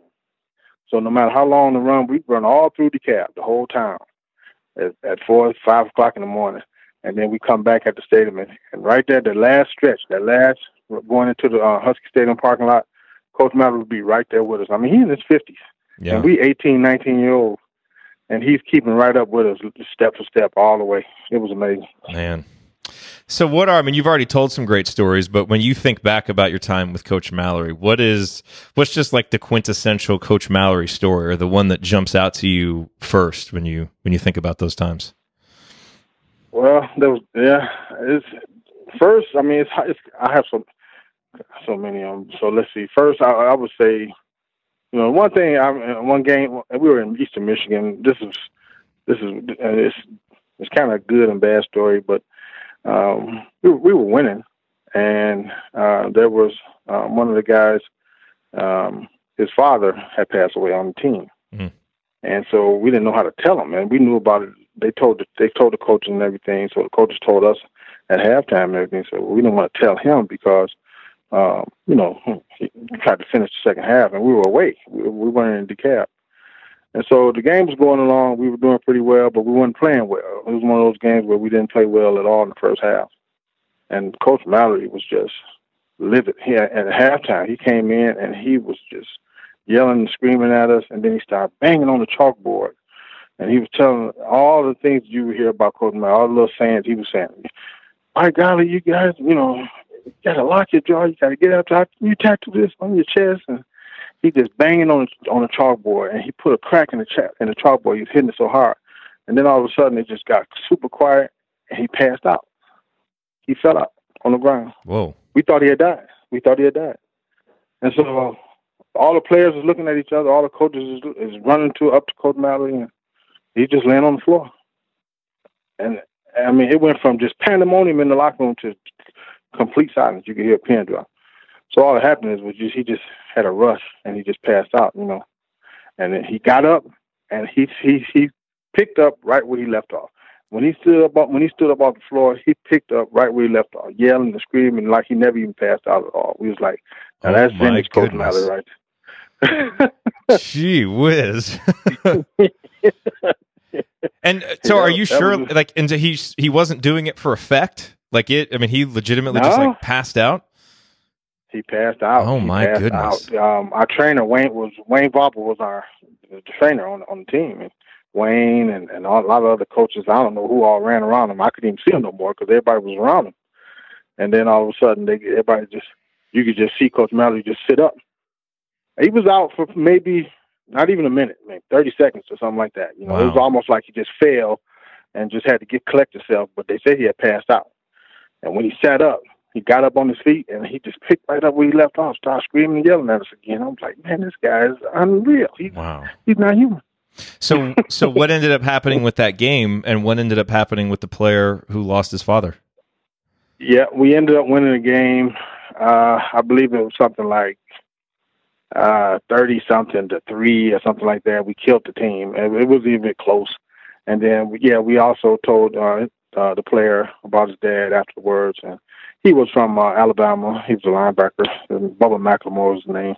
Mhm. and uh, we we did end up telling him about his dad afterwards. So Man. yeah, that was tough. You know, it was it was a kind of a quiet. It was a good win and everything. You know, because we had two buses. We had an offensive bus and a defensive bus. Mhm. Coach Mallory always rode on the offensive bus, and Coach Novak, our defensive coordinator, he was with us on the defensive side. So our bus ride home that day, even though we won the game, it was kind of quiet because of Bubba. You know. So the the majority of the people listening to the show are Indiana fans, and so you know may not be Mhm. fully familiar with the success that you guys had at Northern Illinois. Um, but you said you came in uh, in 1980, right? And then, and if Yes. if memory serves me correctly, you guys went to the California Bowl in 82 or 83. Yes, eighty three, which Okay. was my fourth year. Yes, um, Was that was that the only bowl um, game that you guys went to? that was the only one. Okay. Yes, while we were there during Mallory's tenure uh, there, that's the only one we went to. Okay. Um, because we had, I mean, my first year we were seven and four. Second year we were, uh, we were we were under five hundred. Uh, three and eight. We were three and eight my second, my sophomore year. In junior year we were above five hundred. I think something like seven and four again. And then our senior year, which was his. Now, see, Mallory had his. He had a years from the, you know of recruiting Yeah. the kind of players that he liked. So by the time we were seniors, he had it was all his guys, you know. And um well we just that that year just we just knew something was going to be it was a, we knew that was going to be a special year from the beginning because it started in the summer. hmm Um, Coach Mallory and a lot of other coaches, uh, your dad, Coach Coach Morris, um, they really talked us to into staying on campus during the summer, and they talked about taking a couple of classes to kind of help get you to the point where you can graduate either on time or early, and then um, working out. Mm. Uh, they just thought that it would be real beneficial for our team. Uh, now that wasn't, you know, we couldn't do um, structured work. It couldn't be uh, organized workouts with coaches or anything like that. So everything had to be done by the by the players. So myself and guys like Tim Terrell and Jeff Sanders and and and uh, Ricky Mitchell, uh, Rich Burns, uh, we we stayed up. We stayed there on campus, and we worked out. We worked out every single day. Um, no coaches or anything like that. We would run. We used to run in the summertime from. We had an apartment right off of uh, Annie Glidden Road, and we would run from there all the way out to um, the toll gate. We would touch the toll gate and run back to the campus. Um, I mean, it was. How long we was would do that in like two. It was like about ten, about round trip about four and a half, five miles. Wow. But if we would do it at like two o'clock in the afternoon. We wait till the hottest part of the day, and we just take off running. And then we always finished up at the university apartments, and we just dive in the pool. And then we do that. We did that in the mornings, and then we'd work out, lifting weights, and play basketball in the afternoons. We'd go run the, the North Forty. We we we did a lot of exercising every single day that we were there in the summer. And Yeah. by the time we got there in the fall, um, you, you had you know twenty of us probably just we were in just great shape, you know, and that's what started it off. Uh, so my senior year, we we started off at Kansas and went there as underdogs. They were top twenty five team. Uh, Coach Mallory was just like, I mean, he had us so pumped up for that game. When we got there, we we could care less. They had like six or seven uh, preseason All Americans, and, and and we we were just like nobody's coming in here. Hmm. And uh, we end up we end up beating them. Vince Scott kicked the field goal at the end of the game. We beat them by three. Then we go to Wisconsin the week after that. We lost, but we it was a game where we clearly could have won it. Uh-huh. Um, and then that season, just you know, he just had us. He just kept us up because, and and then we did it by quarters, which was the first time that Coach Mallory did that. You know, prior to that, we we, we really never looked at the season in quarters. So he said the first quarter of the season, you know, I just want you know, we could win one of these two games, Kansas, Wisconsin. We could win just one, and then we open up in the in the regular uh, in the conference, hmm and we and if we can win those two, that would be great. And that's how that's exactly what happened. You know, so then that's what got us going. So we started believing. You know, he he had us believing that hey, this okay, so this is fine. And then midway through the season, we just kept winning. We didn't lose again until until towards the end of the season, and Mhm. uh, it was against Central Michigan. And you know, Coach Mallory just put that he just put that belief in it. You know, and then we were so prepared. You know, because we knew we was out working. We knew we was out working people. You know, Yeah. because when we played, guys were getting tired on the field and things like that. We weren't. You know, and then and it was all it was all an extension off of, off of coach. How was your relationship with him different as a senior? I know one of the things that my dad talked about was how much Coach Mallory leaned on his seniors and expected of his seniors from a leadership perspective. How uh, how did you feel like your relationship with him or the expectation was different when you became a senior? Yeah, um, my senior year. Um, I mean, by then um, I was just I had a lot of confidence.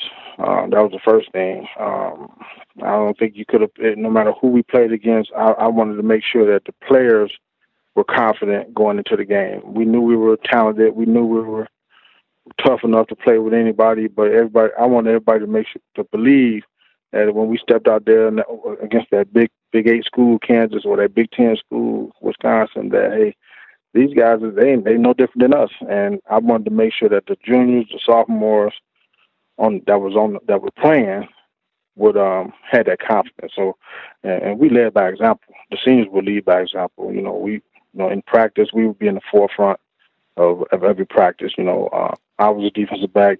Uh, coach Morris for that. He was my position coach, and by the time I was a senior, you know, I, I wanted to be an extension of him. Mm-hmm. So, pretty much most of the stuff that was going on, especially as far as the plays were concerned, he didn't have to do a whole lot of coaching because we knew. And then I think that he knew that I was going to take whatever he wanted me to do and apply it to to the rest of the guys. My last question for you, Steve, and I really, really appreciate the time. This has been wonderful. What mm-hmm. is what is maybe the the, the primary or, or, or you know one or two lasting lessons that you take or that you took from your time with Coach Mallory that you still find yourself reflecting on or passing on uh, today? Uh, Coach, I, I really, you know, when I say this, it's not a cliche. You know, a lot of people say, you know, um, you know, and then right now it, it's tough for a lot of us because you know we're in a grieving period.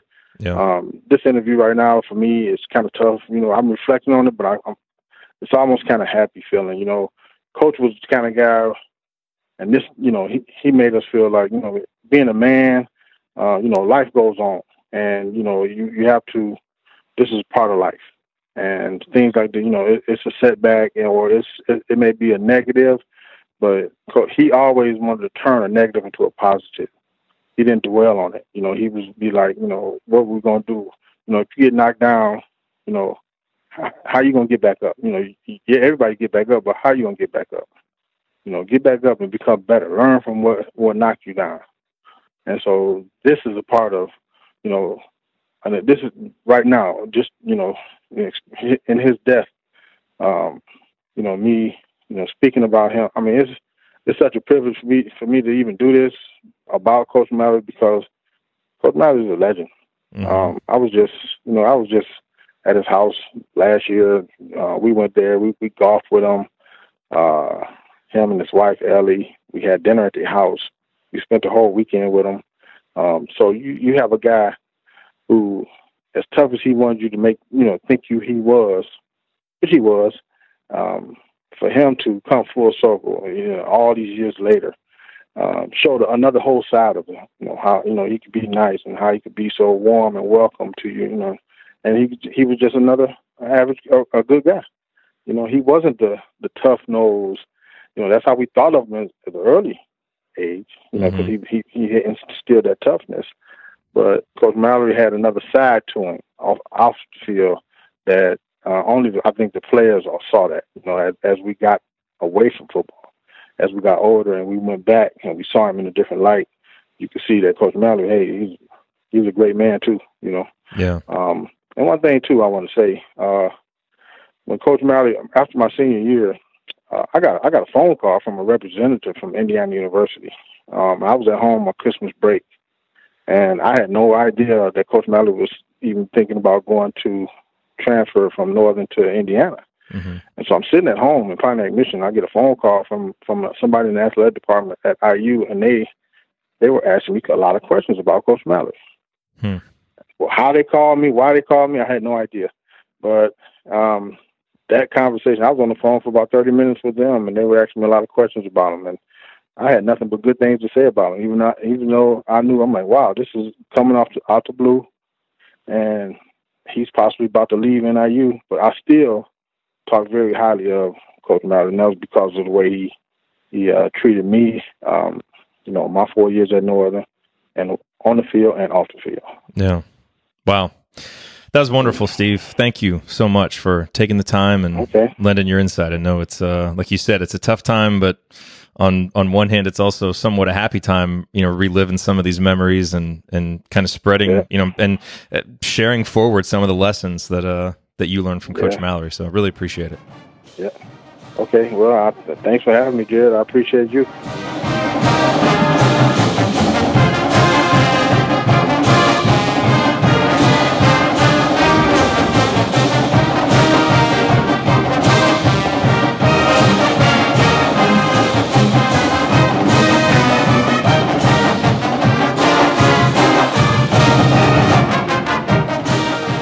All right. Well, I am joined now on the assembly call by Willie Brock. And Willie, you played for Coach Mallory at Colorado. Is that right?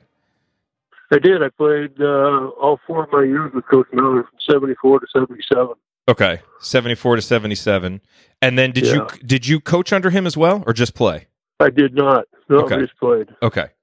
Excellent. So, uh, when you think back to your time playing for Coach Mallory, what what was that experience like for you? Uh, I, have always told told people that uh, when I played for him, uh, he was tough.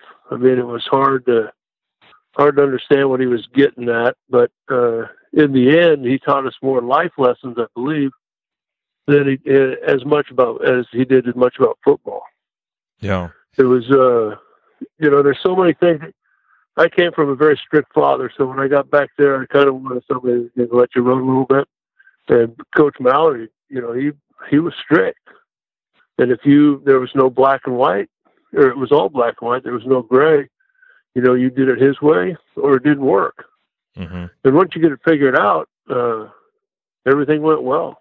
He's a great guy, second father to a lot of people. What was it about Coach, and what you just said is a theme, uh, you know, that I've heard from a lot of the people that I've talked to. What was it about Coach Mallory that allowed him to be so tough and be so demanding and you know not have any gray but yet you were still able to accept the lessons and respect him and build a relationship with him. Because that seems like it would be a tough balance to strike. You just hit it right there. It was respect.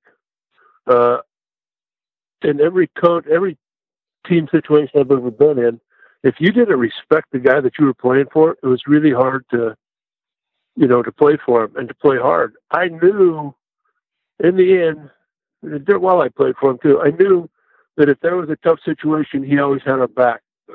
and he always did. He didn't believe in fighting on the field. I've seen him throw his hat off and dive right into the middle of a defensive offensive lineman fight and just start throwing guys out, yelling, This is not what a team does. This is not what a team does. So when you see a guy like that, and you know that if it's fourth and one you know, and you got to have it.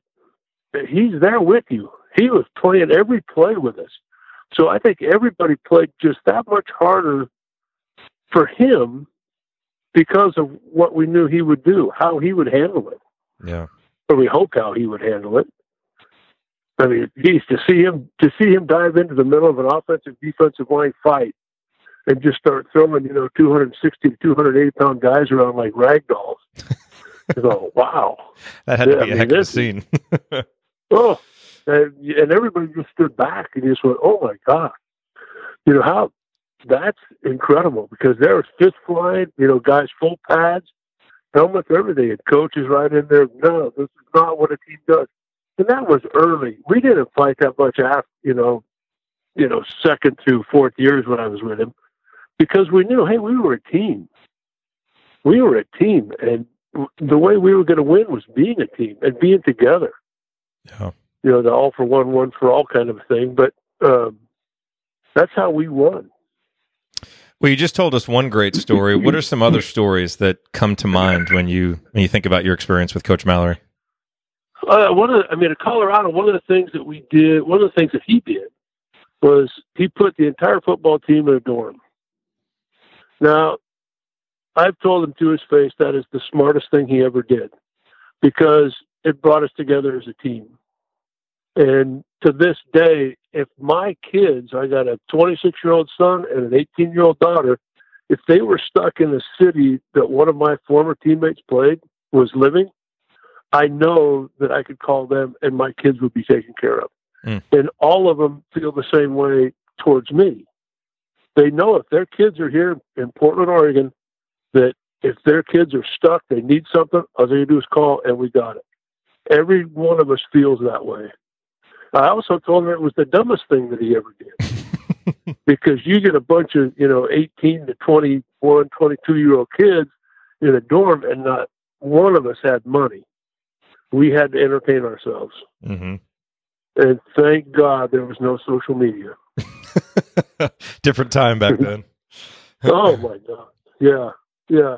I mean, Coach Mallory's stories, you know, to see the fun. Somebody put a, a video out uh, just recently, one of the Indiana guys, I think, hmm uh, about Coach Mallory when they, you know, they lost to Michigan State, but uh, Yeah. he went into the Michigan State locker room and and congratulated them on that. And to see the fire in his eyes was just unbelievable. We beat Oklahoma one year, and to see that there was the same fire that he had when we beat Oklahoma as in that, and it was years, you know, after we beat Oklahoma, but he still he had that fire and he had that passion.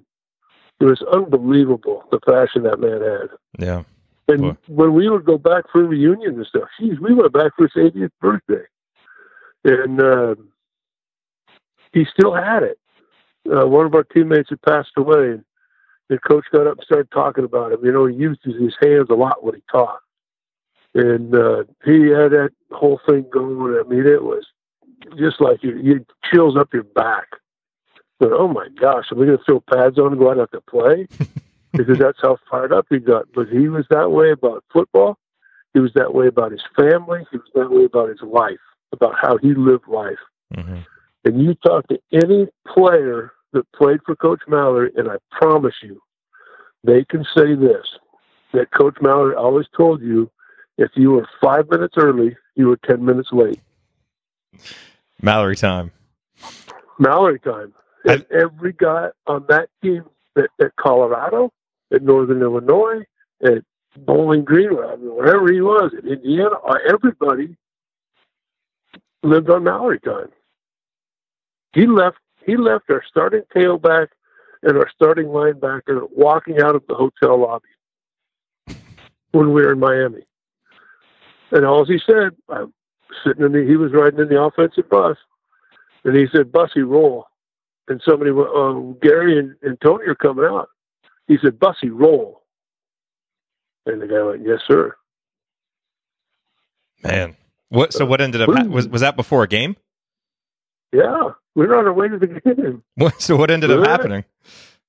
Oh, the SID brought him, but But they didn't get to ride on the point. bus. The point is, the point is, it doesn't matter who you are. Yeah. You know, no one's bigger than the team. Yeah. And when when it's time to go, it's time to go. There's so many Coach Mallory stories. I mean, he was the, you know, he got to Colorado and his love of the outdoors, I think, changed immensely.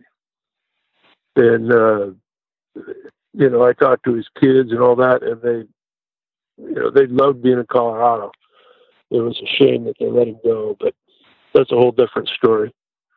Uh, one of the one of the last ones that you know on his 80th birthday, we were all there, and uh, we had gone downtown Boulder, down on Pearl Street. We were just sitting around talking and having fun, and and Barb, his daughter, came down to see everybody. She was like a little sister to us. The the all the boys in the Mallory family were, were like little brothers to all of us mm-hmm. because they were there, and that's how close the whole thing was. But Barb wasn't. You know, Barb was by herself, and we said, "Hey, where's Coach and, and Mrs. Mallory?" And she said, "Oh, they went back to the hotel, and you know, they're just going to call it a, a quick night." And somebody said, "Well, can you call them and see if they'll come back down?" So they came back down, and we sat around and we confessed all the stuff that we did when we were playing at Colorado. And I've never seen Coach laugh so hard in my life. I mean, he would go, "Oh, you guys didn't do that." Yeah, yes, sir, we did. Yeah, no, you didn't do that. And Mrs. Mallory right along with him. I mean, it was it was like confessing to your dad, yeah. but it was uh, it was nothing. We never did anything malicious or you know any of that kind of stuff. We just it was guys entertaining themselves. But So, maybe the kind of things that could have gotten you Dawn Patrol if he had known about them. oh, good night. Yeah, I'm sure there's a dawn patrol in heaven right now. but I know I know some guys that are on it. But Oh. uh, Dawn Patrol that that 88440 thing that uh, that put a lot of fear in people's eyes. hmm I mean, they, you know, you had you had the one shot to make it. If you didn't make it, if you made your 880 time and you didn't make your 440 time, um, you had one more shot in the afternoon after after morning pra- or afternoon practice. We'd go down before dinner down to Bolton High School, and coach would make them run one last 440. Man. If you could make your time, you were off. But if you didn't, you were on dawn patrol. And he he uh, he ran it. He ran dawn patrol. It's not like he passed it off to an assistant. He was the guy out there running them. Hmm I went out at one time. I never had any troubles making mine. I don't think your dad ever had trouble making his times either. But I went out one time and I was running around the field at Folsom, just just running, you know, off season workout stuff. hmm So I was out there running, and Coach Mallory came in about my second lap, and he goes, "Hey, do you mind if I run with you?" And I went, oh, "Not at all." He said, "How far are you going?" And I went, oh, "I'll probably go three miles." He said, "Okay, I'll go with you." So we're running, and we're running. We get to two and a half miles, and the pace starts picking up. and the pace starts picking up. You know, it took I forget how many laps it took to do a mile, but um, say it was six. The last three laps were almost a dead sprint. He was not going to let me beat him and I wasn't going to let him beat me. And it was a, I mean, that's how competitive he was. We're out for a jog, Yeah. and the last, you know, half mile comes down to a sprint. You holy geez. And this is the guy I play for. That that's the kind of guy anyone could play for. Do you remember who won that race? I'm not going to say one way or the other because no, I don't. So But okay, I know it was. I know it was a sprint. but you you mentioned something interesting there. My dad had dawn Yeah. patrol. No, no. I said your dad never had to worry about making his time. I know, he but made his time. right, but but he had to show up for dawn patrol. So there, there have to be stories behind that that'll be interesting to hear someday. He had to show up for Dawn Patrol. Yeah, well, I'm saying he must have done something to have to go to dawn patrol. There must be Oh, th- there must be some kind of stories there of, Okay. of something he did to I- get dawn patrol. Yeah, I'd like to. I'd like to hear about that one. But uh, I never thought he had any trouble making his times. That was the. I mean, if you got in trouble, you had Dawn Patrol too. But your dad never got in any trouble that I can remember. Oh, okay. That that's what I, that's what I was getting at. That's what I was getting. Yeah, at. I was no. like, I, I want to Yeah, know those stories. Yeah, no. If he, I don't think your dad ever had trouble making his time. No, probably not. Uh, he was always in great shape. Yeah, He's one of the smartest guys I ever played with. yeah. We had two guys, him and Tom Tassone. They man, they could play. Yeah. They could play. Super smart. So as you So.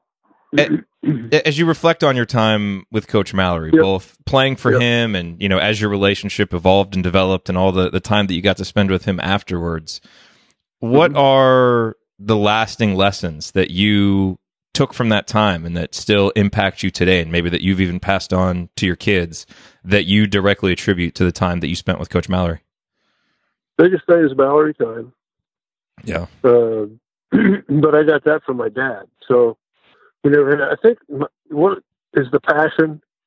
You know, if you commit to something, you know, you're all in. You don't don't take anything halfway. Commit all the way. I've had uh, high school teams around here ask me if I would come coach their offensive line, and at the time I had young kids. I went, I, I can't. And they went, why? And I went, I can't be there every every day. You know, I got kids I got to take care of, and and I would be more than happy to come help you. You teach kids how to long snap, you know, work on some stuff in the summertime, but I cannot be there every single day. And then we don't need you here every day. And I said, you don't need me here every day, but the kids need me here every day. And to me, that's super important. That's what Coach taught: is if you're going to commit, commit all the way. Mm. Then I look at, you know, I had two brothers that played there too. So my older brother played two years with Coach Mallory, two years with Coach Crowder. I played all four with Mallory, and Stan played three with Mallory and one with Fairbanks. So we spread, you know, over the whole 70s. hmm I mean, Pete started, Pete was with your brother, or your dad, I'm sorry. Uh, they came in and said they graduated 72, and then Stan graduated 76 from high school. So we were there from 72 to 80. There was a Brock on the field. Yeah. And and we thought I was with Stan, you know, just a little bit ago, and uh, we talked about Coach Mauer. We've talked about him, you know, since he passed. And most of the time it's laughing stuff, you know, and the stuff that he used to do. And but Stan Stan played 16 years in the NFL. He was the head coach at uh, West Point, and he attributes it all to Coach Mallory and Coach Ballou Wow. you know, the, the commitment, the everything, anything that Stan does, he commits to wholeheartedly. He's all in. and Pete the same way. They're all, and I don't know if that's from Dad or from Coach Mallory, but we had two very positive male figures in our life. Yeah. You know, you, you I see guys that uh, some of the old teammates, you know, that came out of L.A. and stuff, and they're so thankful that Coach Mallory got them out of L.A. And I read those stories, and I go, man, I didn't know, you know, if they had, you know, it was a tough deal, but for that for the players. But to thank Coach Mallory for getting me out of LA and teaching me, you know, life lessons, Mm-hmm. um, it's phenomenal. Wow.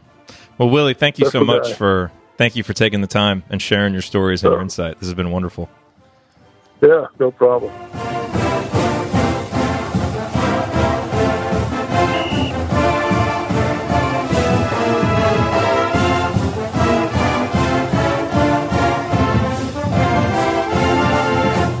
How you doing, son? Hey, I am doing well. Thank you so much for taking the time today to talk with me about Coach Mallory. Oh, yeah, sure. Your dad had, had texted me or something and mentioned it to me, and and your dad and I used to be roommates on on the road. We were road roommates for I don't know one year or two years. I, I can't remember what it was. Maybe Oh, one you were? year. I don't remember. Yeah. Well, we, we all wrote, you know, on uh, road, on road, uh, road games. Yeah. So, uh, Very cool. and you went you went to Indiana University, yeah? I you? did. Yes. Yep. Yeah, Yep. yeah, I, I remember that. I, I followed you, you, you or your brother or both of you or somebody. You know, had some podcasts and hmm different things, and and uh, I've, I've kind of kept up with what your dad's put out there in, in uh, the media, about the multimedia about uh, some of the things y'all you've done or, or or whatever, and your grandkids, and Yeah. I mean his grandkids. I get I get to see that all the time, and Yep. and uh, I, and I knew your mom when she was in school in Colorado and all that. So yeah, uh, your, your mom, uh, your da- your dad's mom and dad. Yeah. You know, uh, uh, I, I married a girl that went to Fairview that that your dad took to prom or something. You know. Oh, really? It's a small world. It's, oh yeah, it's a small world. Wow. Very cool. Very Yeah. cool.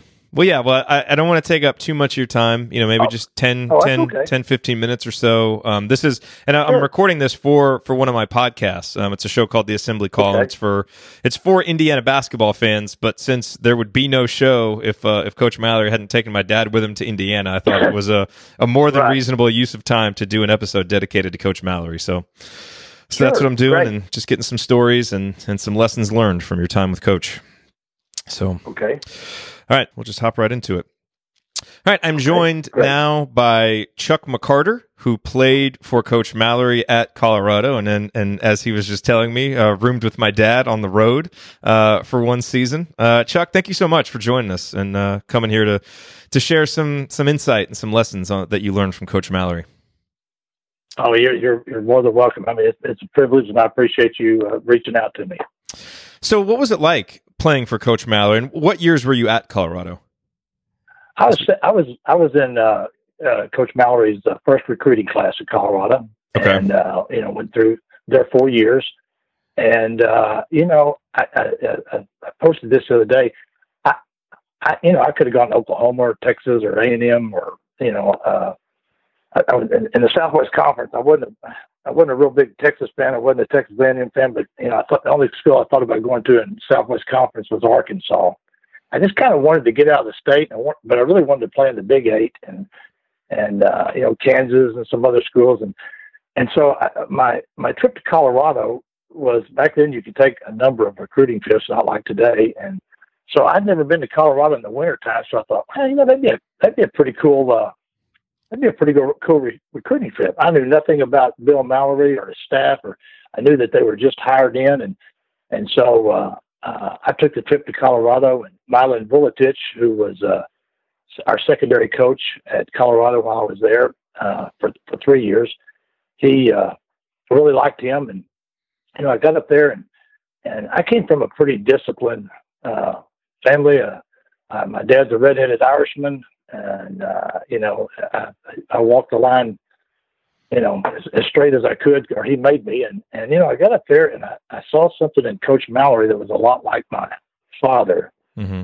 And uh, you know, and my father told me one day, he said, you know, there there'll be a couple of men that come in your life besides me that'll have a huge influence on things you do later on in life. And, uh, you know, that was true. And, you know, and, I, and I got up there and, and, you know, like I said, I had no plans at all on going to the University of Colorado. And I got up there and I met Coach Mallory and, and his charisma and, and the way he was and straightforward and upfront. I mean, it just, it just, I mean, it just, just sucked me in, you know, and, uh, I got back and said, you know, I, I'm going to Colorado, you know? Mm-hmm. Yeah. So what was it like, you know, once you actually got there and it wasn't just a recruiting trip, but you were actually playing for him? What was playing for him like?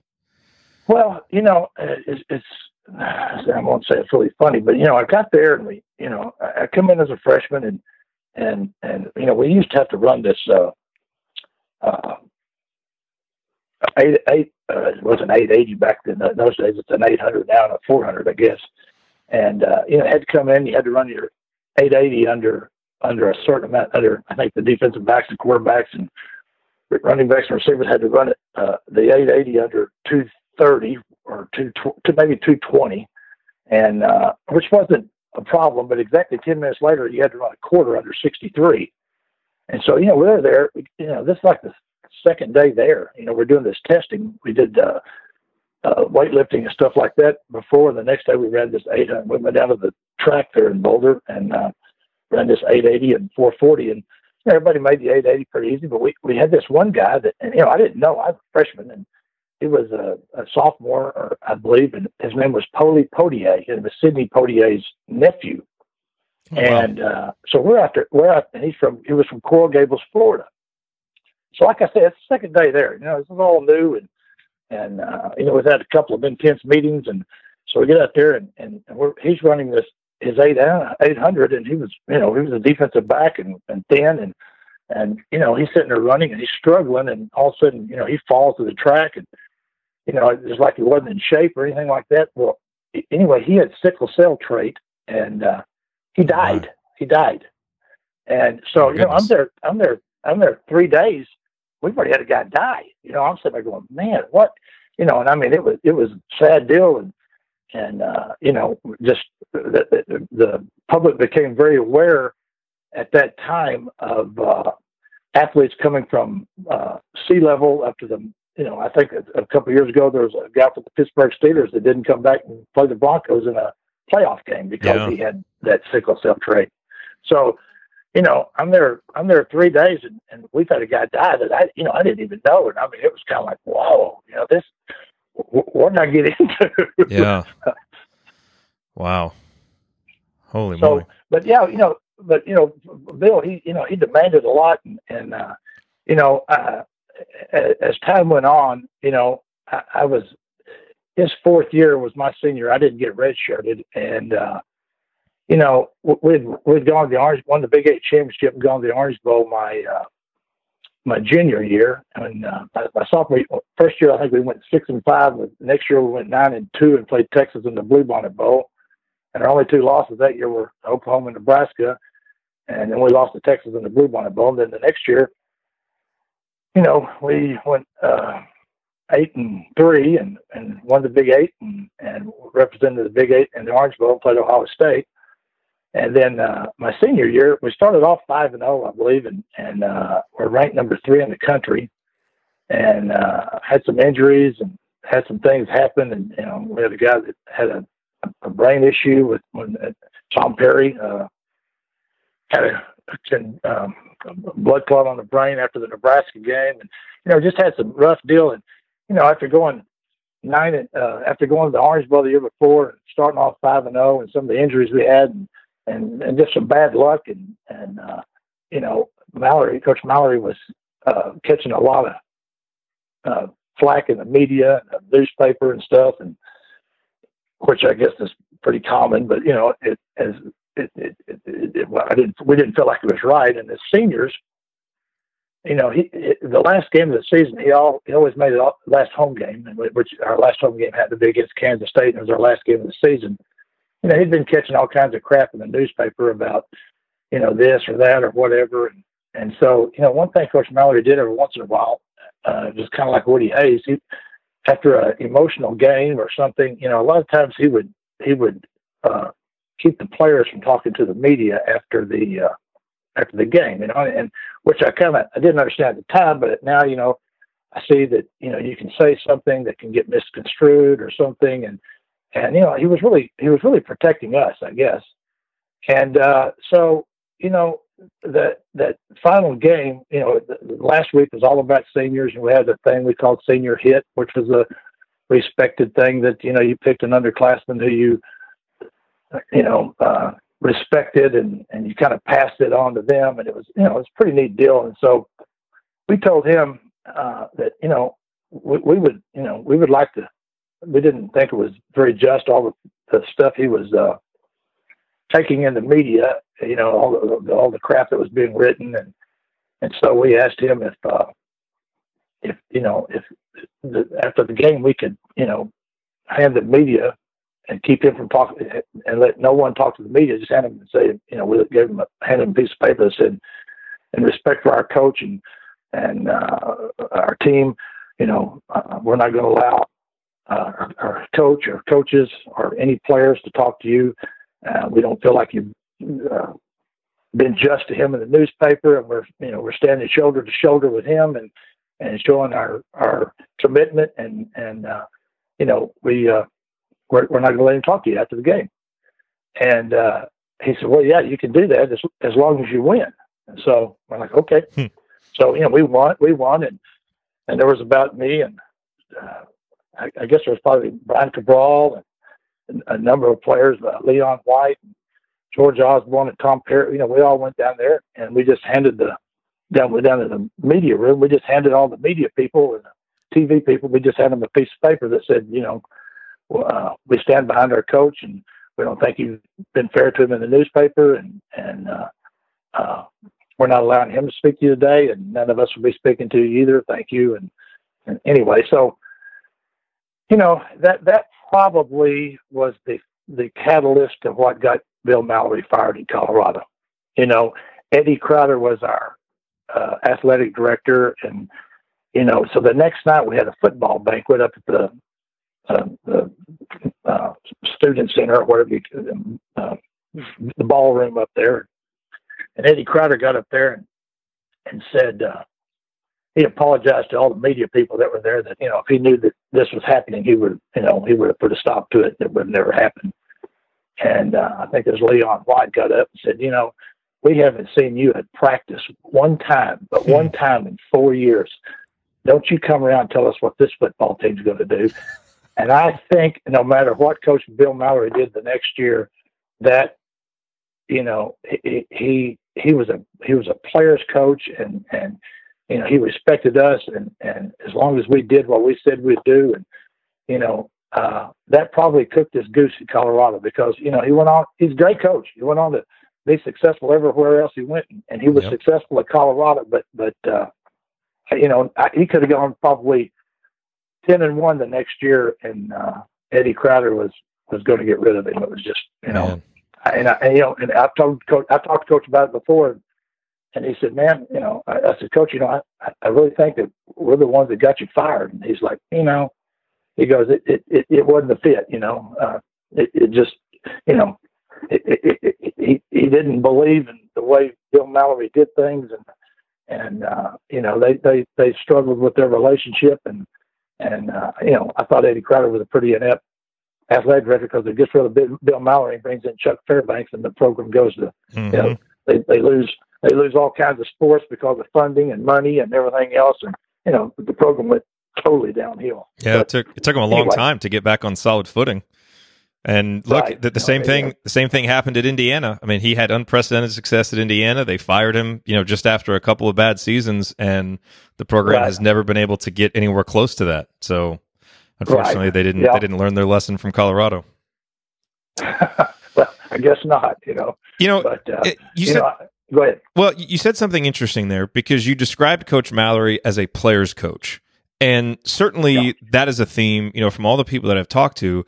But it's, that term is interesting because you often, when you think of a player's coach and the way that it sometimes is used nowadays, it's often used to to maybe describe a coach that isn't a disciplinarian, but is more of a oh, no. you know kind, kind of let the players do their thing. But you describe Coach Mallory as a player's coach, even though you know you and everybody else that we've talked to have talked about how demanding he was and how much of a disciplinarian well, he was. What allowed him to do both right. of those? Well, you know, the disciplinarian. I mean, th- trust me.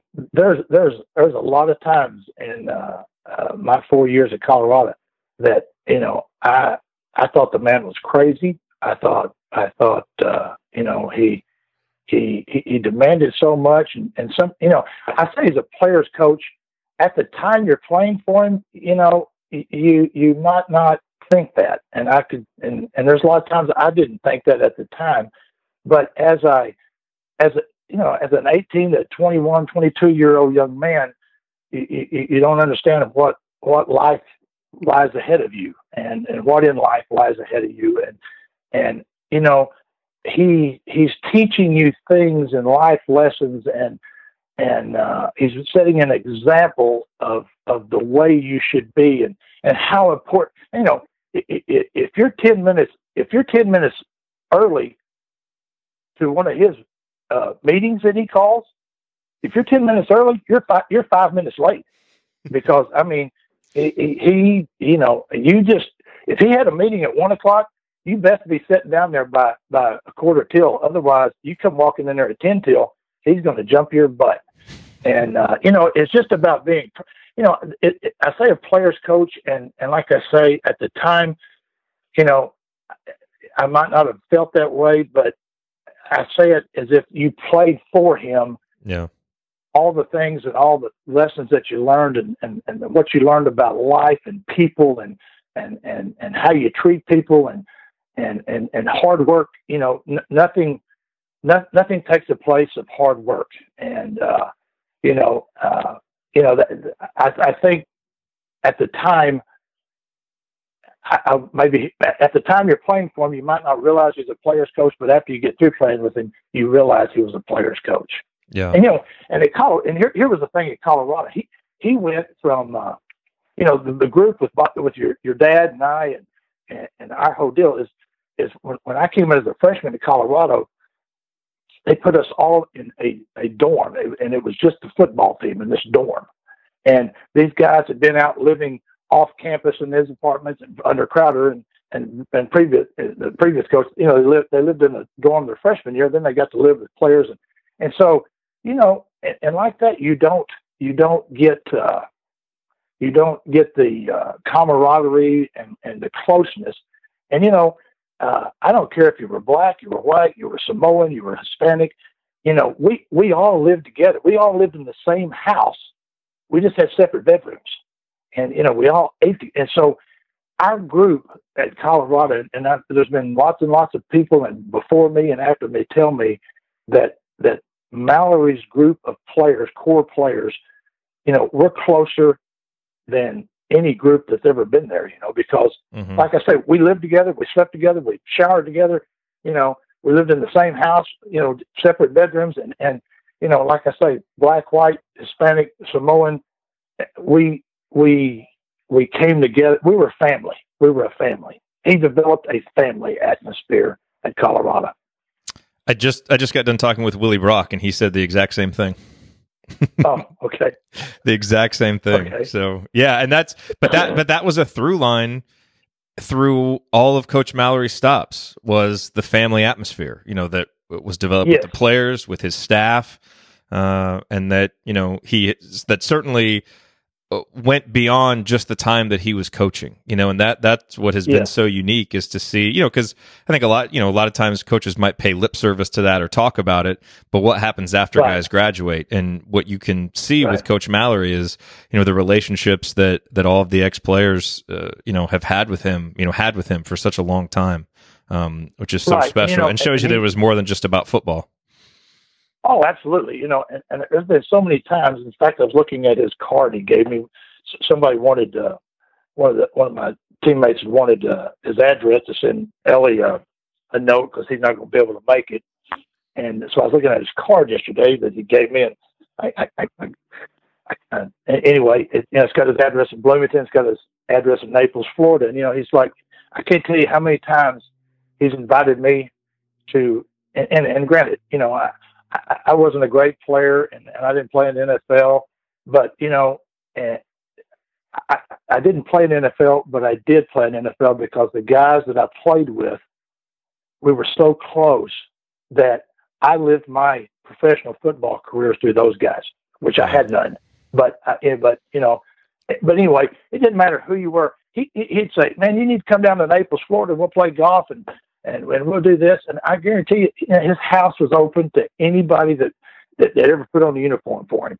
And uh, and that, and that probably even involved trainers or or uh, equipment guys or anything. I mean, he he cared about each and every one of them. And uh, and you know, and Mrs. Mallory was the same way. It's, it's, it's funny when I went on my recruiting there.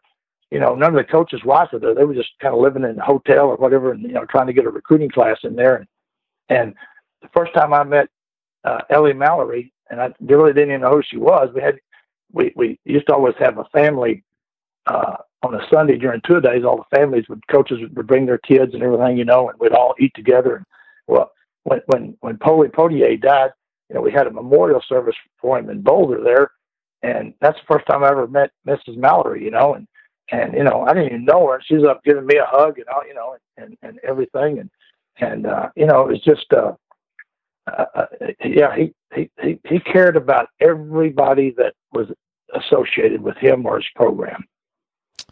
My last question for you, Chuck, and I really appreciate your time today. Mm-hmm. When when you think about the lessons that you learned from Coach Mallory, what which of the lessons are the ones that have endured the most? Maybe that you you know still reflect on and use in your life today, or even that you've tried to to pass on. W- which ones of those have endured well, you know, the most? I, am going to tell you a story. It, it might take. I hope, hope, it doesn't take too long, but as anyway, long as you need.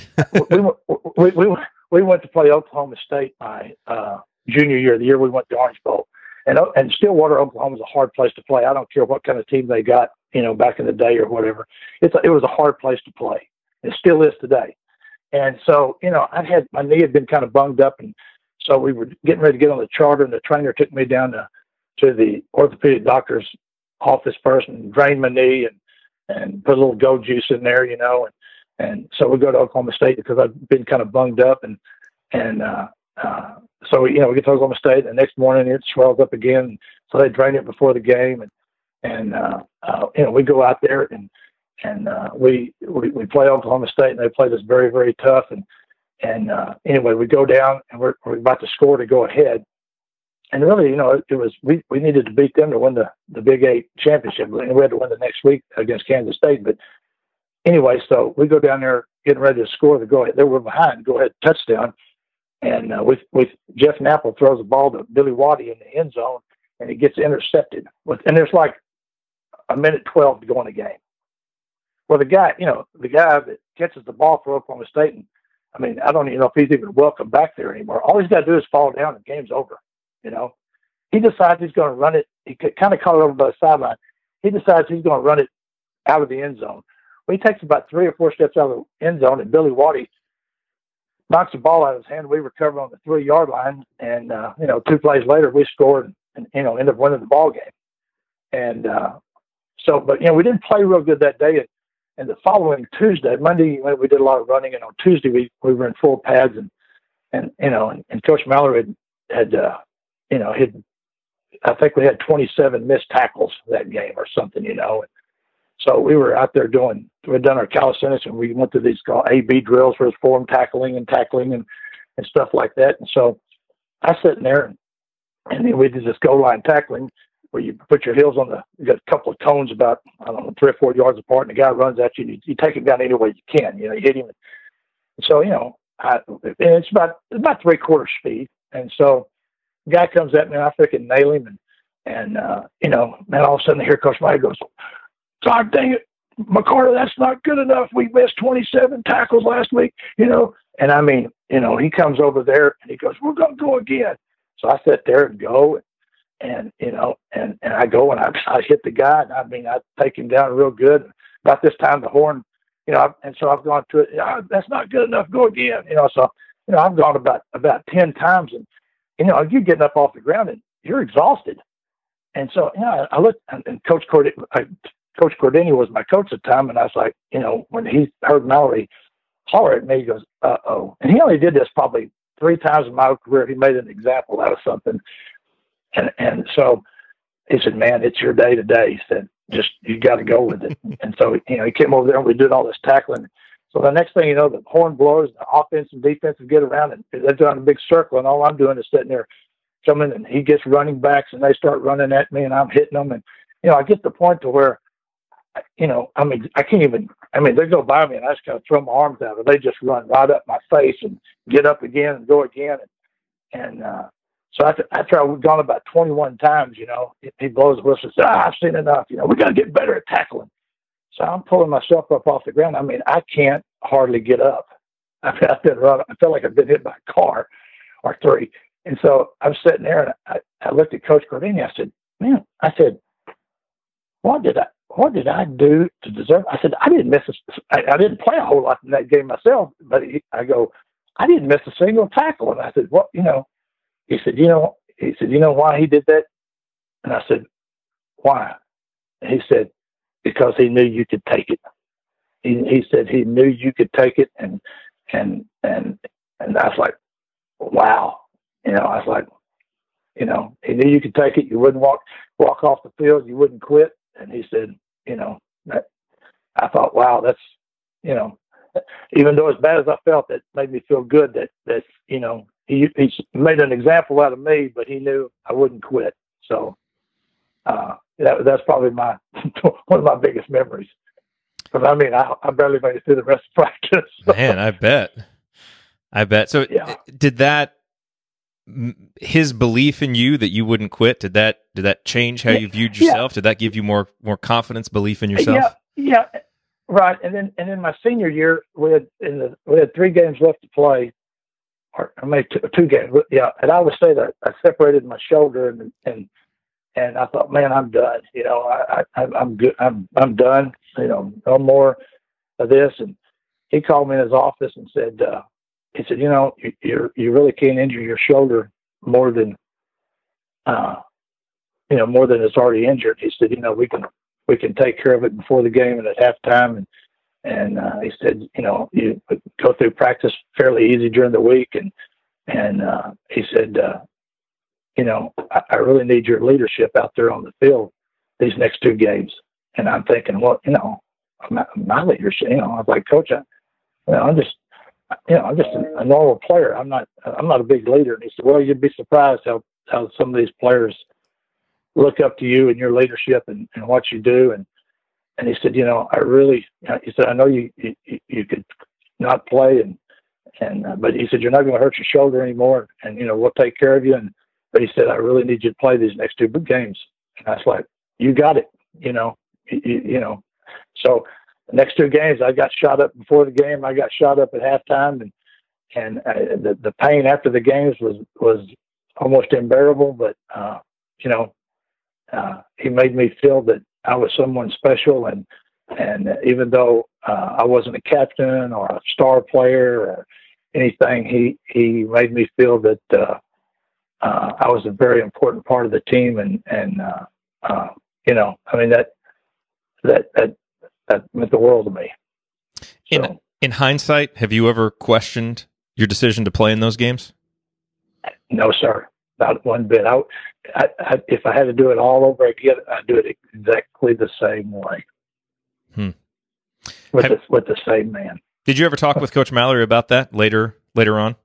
Oh yeah, yeah, yeah. I did. You know, and you know, and he's uh he, you know, he's you know he, he I said you know, Coach, I you know I was just a just a regular Joe out there, you know, and uh he's like, no, he goes, you know, you weren't. He said, you know, these guys, you know, they respect you, they they care about you. You you you, you took the, the the program was more important than you were, and and you showed that. And, and uh, yeah, he he he's told me numerous times, and we've had some great talks, and and uh, I mean lots of funny ones. And then trust me, there were things where we got in trouble and did some things that you know we shouldn't have, and and uh, uh, you know, I mean, there's there, there's all kinds of stories, and, and uh, but uh, yeah, he, he's always made me feel that you know uh, I was I, I was I was just as important as a player on our team as an All American was. So Yeah. you know, Wow. Thank you for sharing that story, Chuck. yeah, That's Yeah. fantastic. That's fantastic. Really, really appreciate you taking the time and sharing your insight with us. yeah. No, I, I, and I- I'm more than happy to do it. You know, I love the man, and He earned his love through discipline, a thundering velvet hand. His gentle means of sculpting souls took me years to understand. The leader of the band is tired and his eyes are growing old. But his blood runs through my instrument and his song is in my soul. My life has been a poor attempt to imitate the man. I'm just a living legacy to the leader of the band.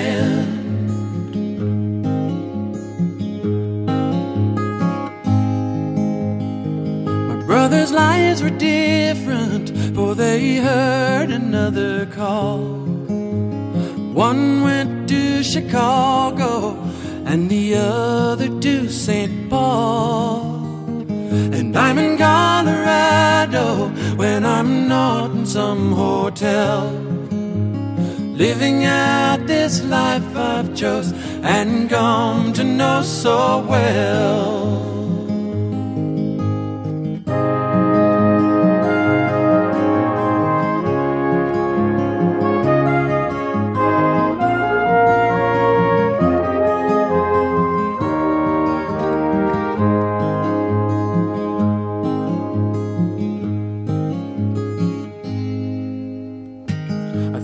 For the music and your stories of the road. I thank you for the freedom when it came my time to go. I thank you for the kindness and the times when you got tough. And Papa, I don't think I said I love you near enough. Leader of the band is tired and his eyes are growing old. But his blood runs through my instrument and his song is in my soul. My life has been a poor attempt to imitate the man. I'm just a living legacy to the leader of the legacy to the leader of the band.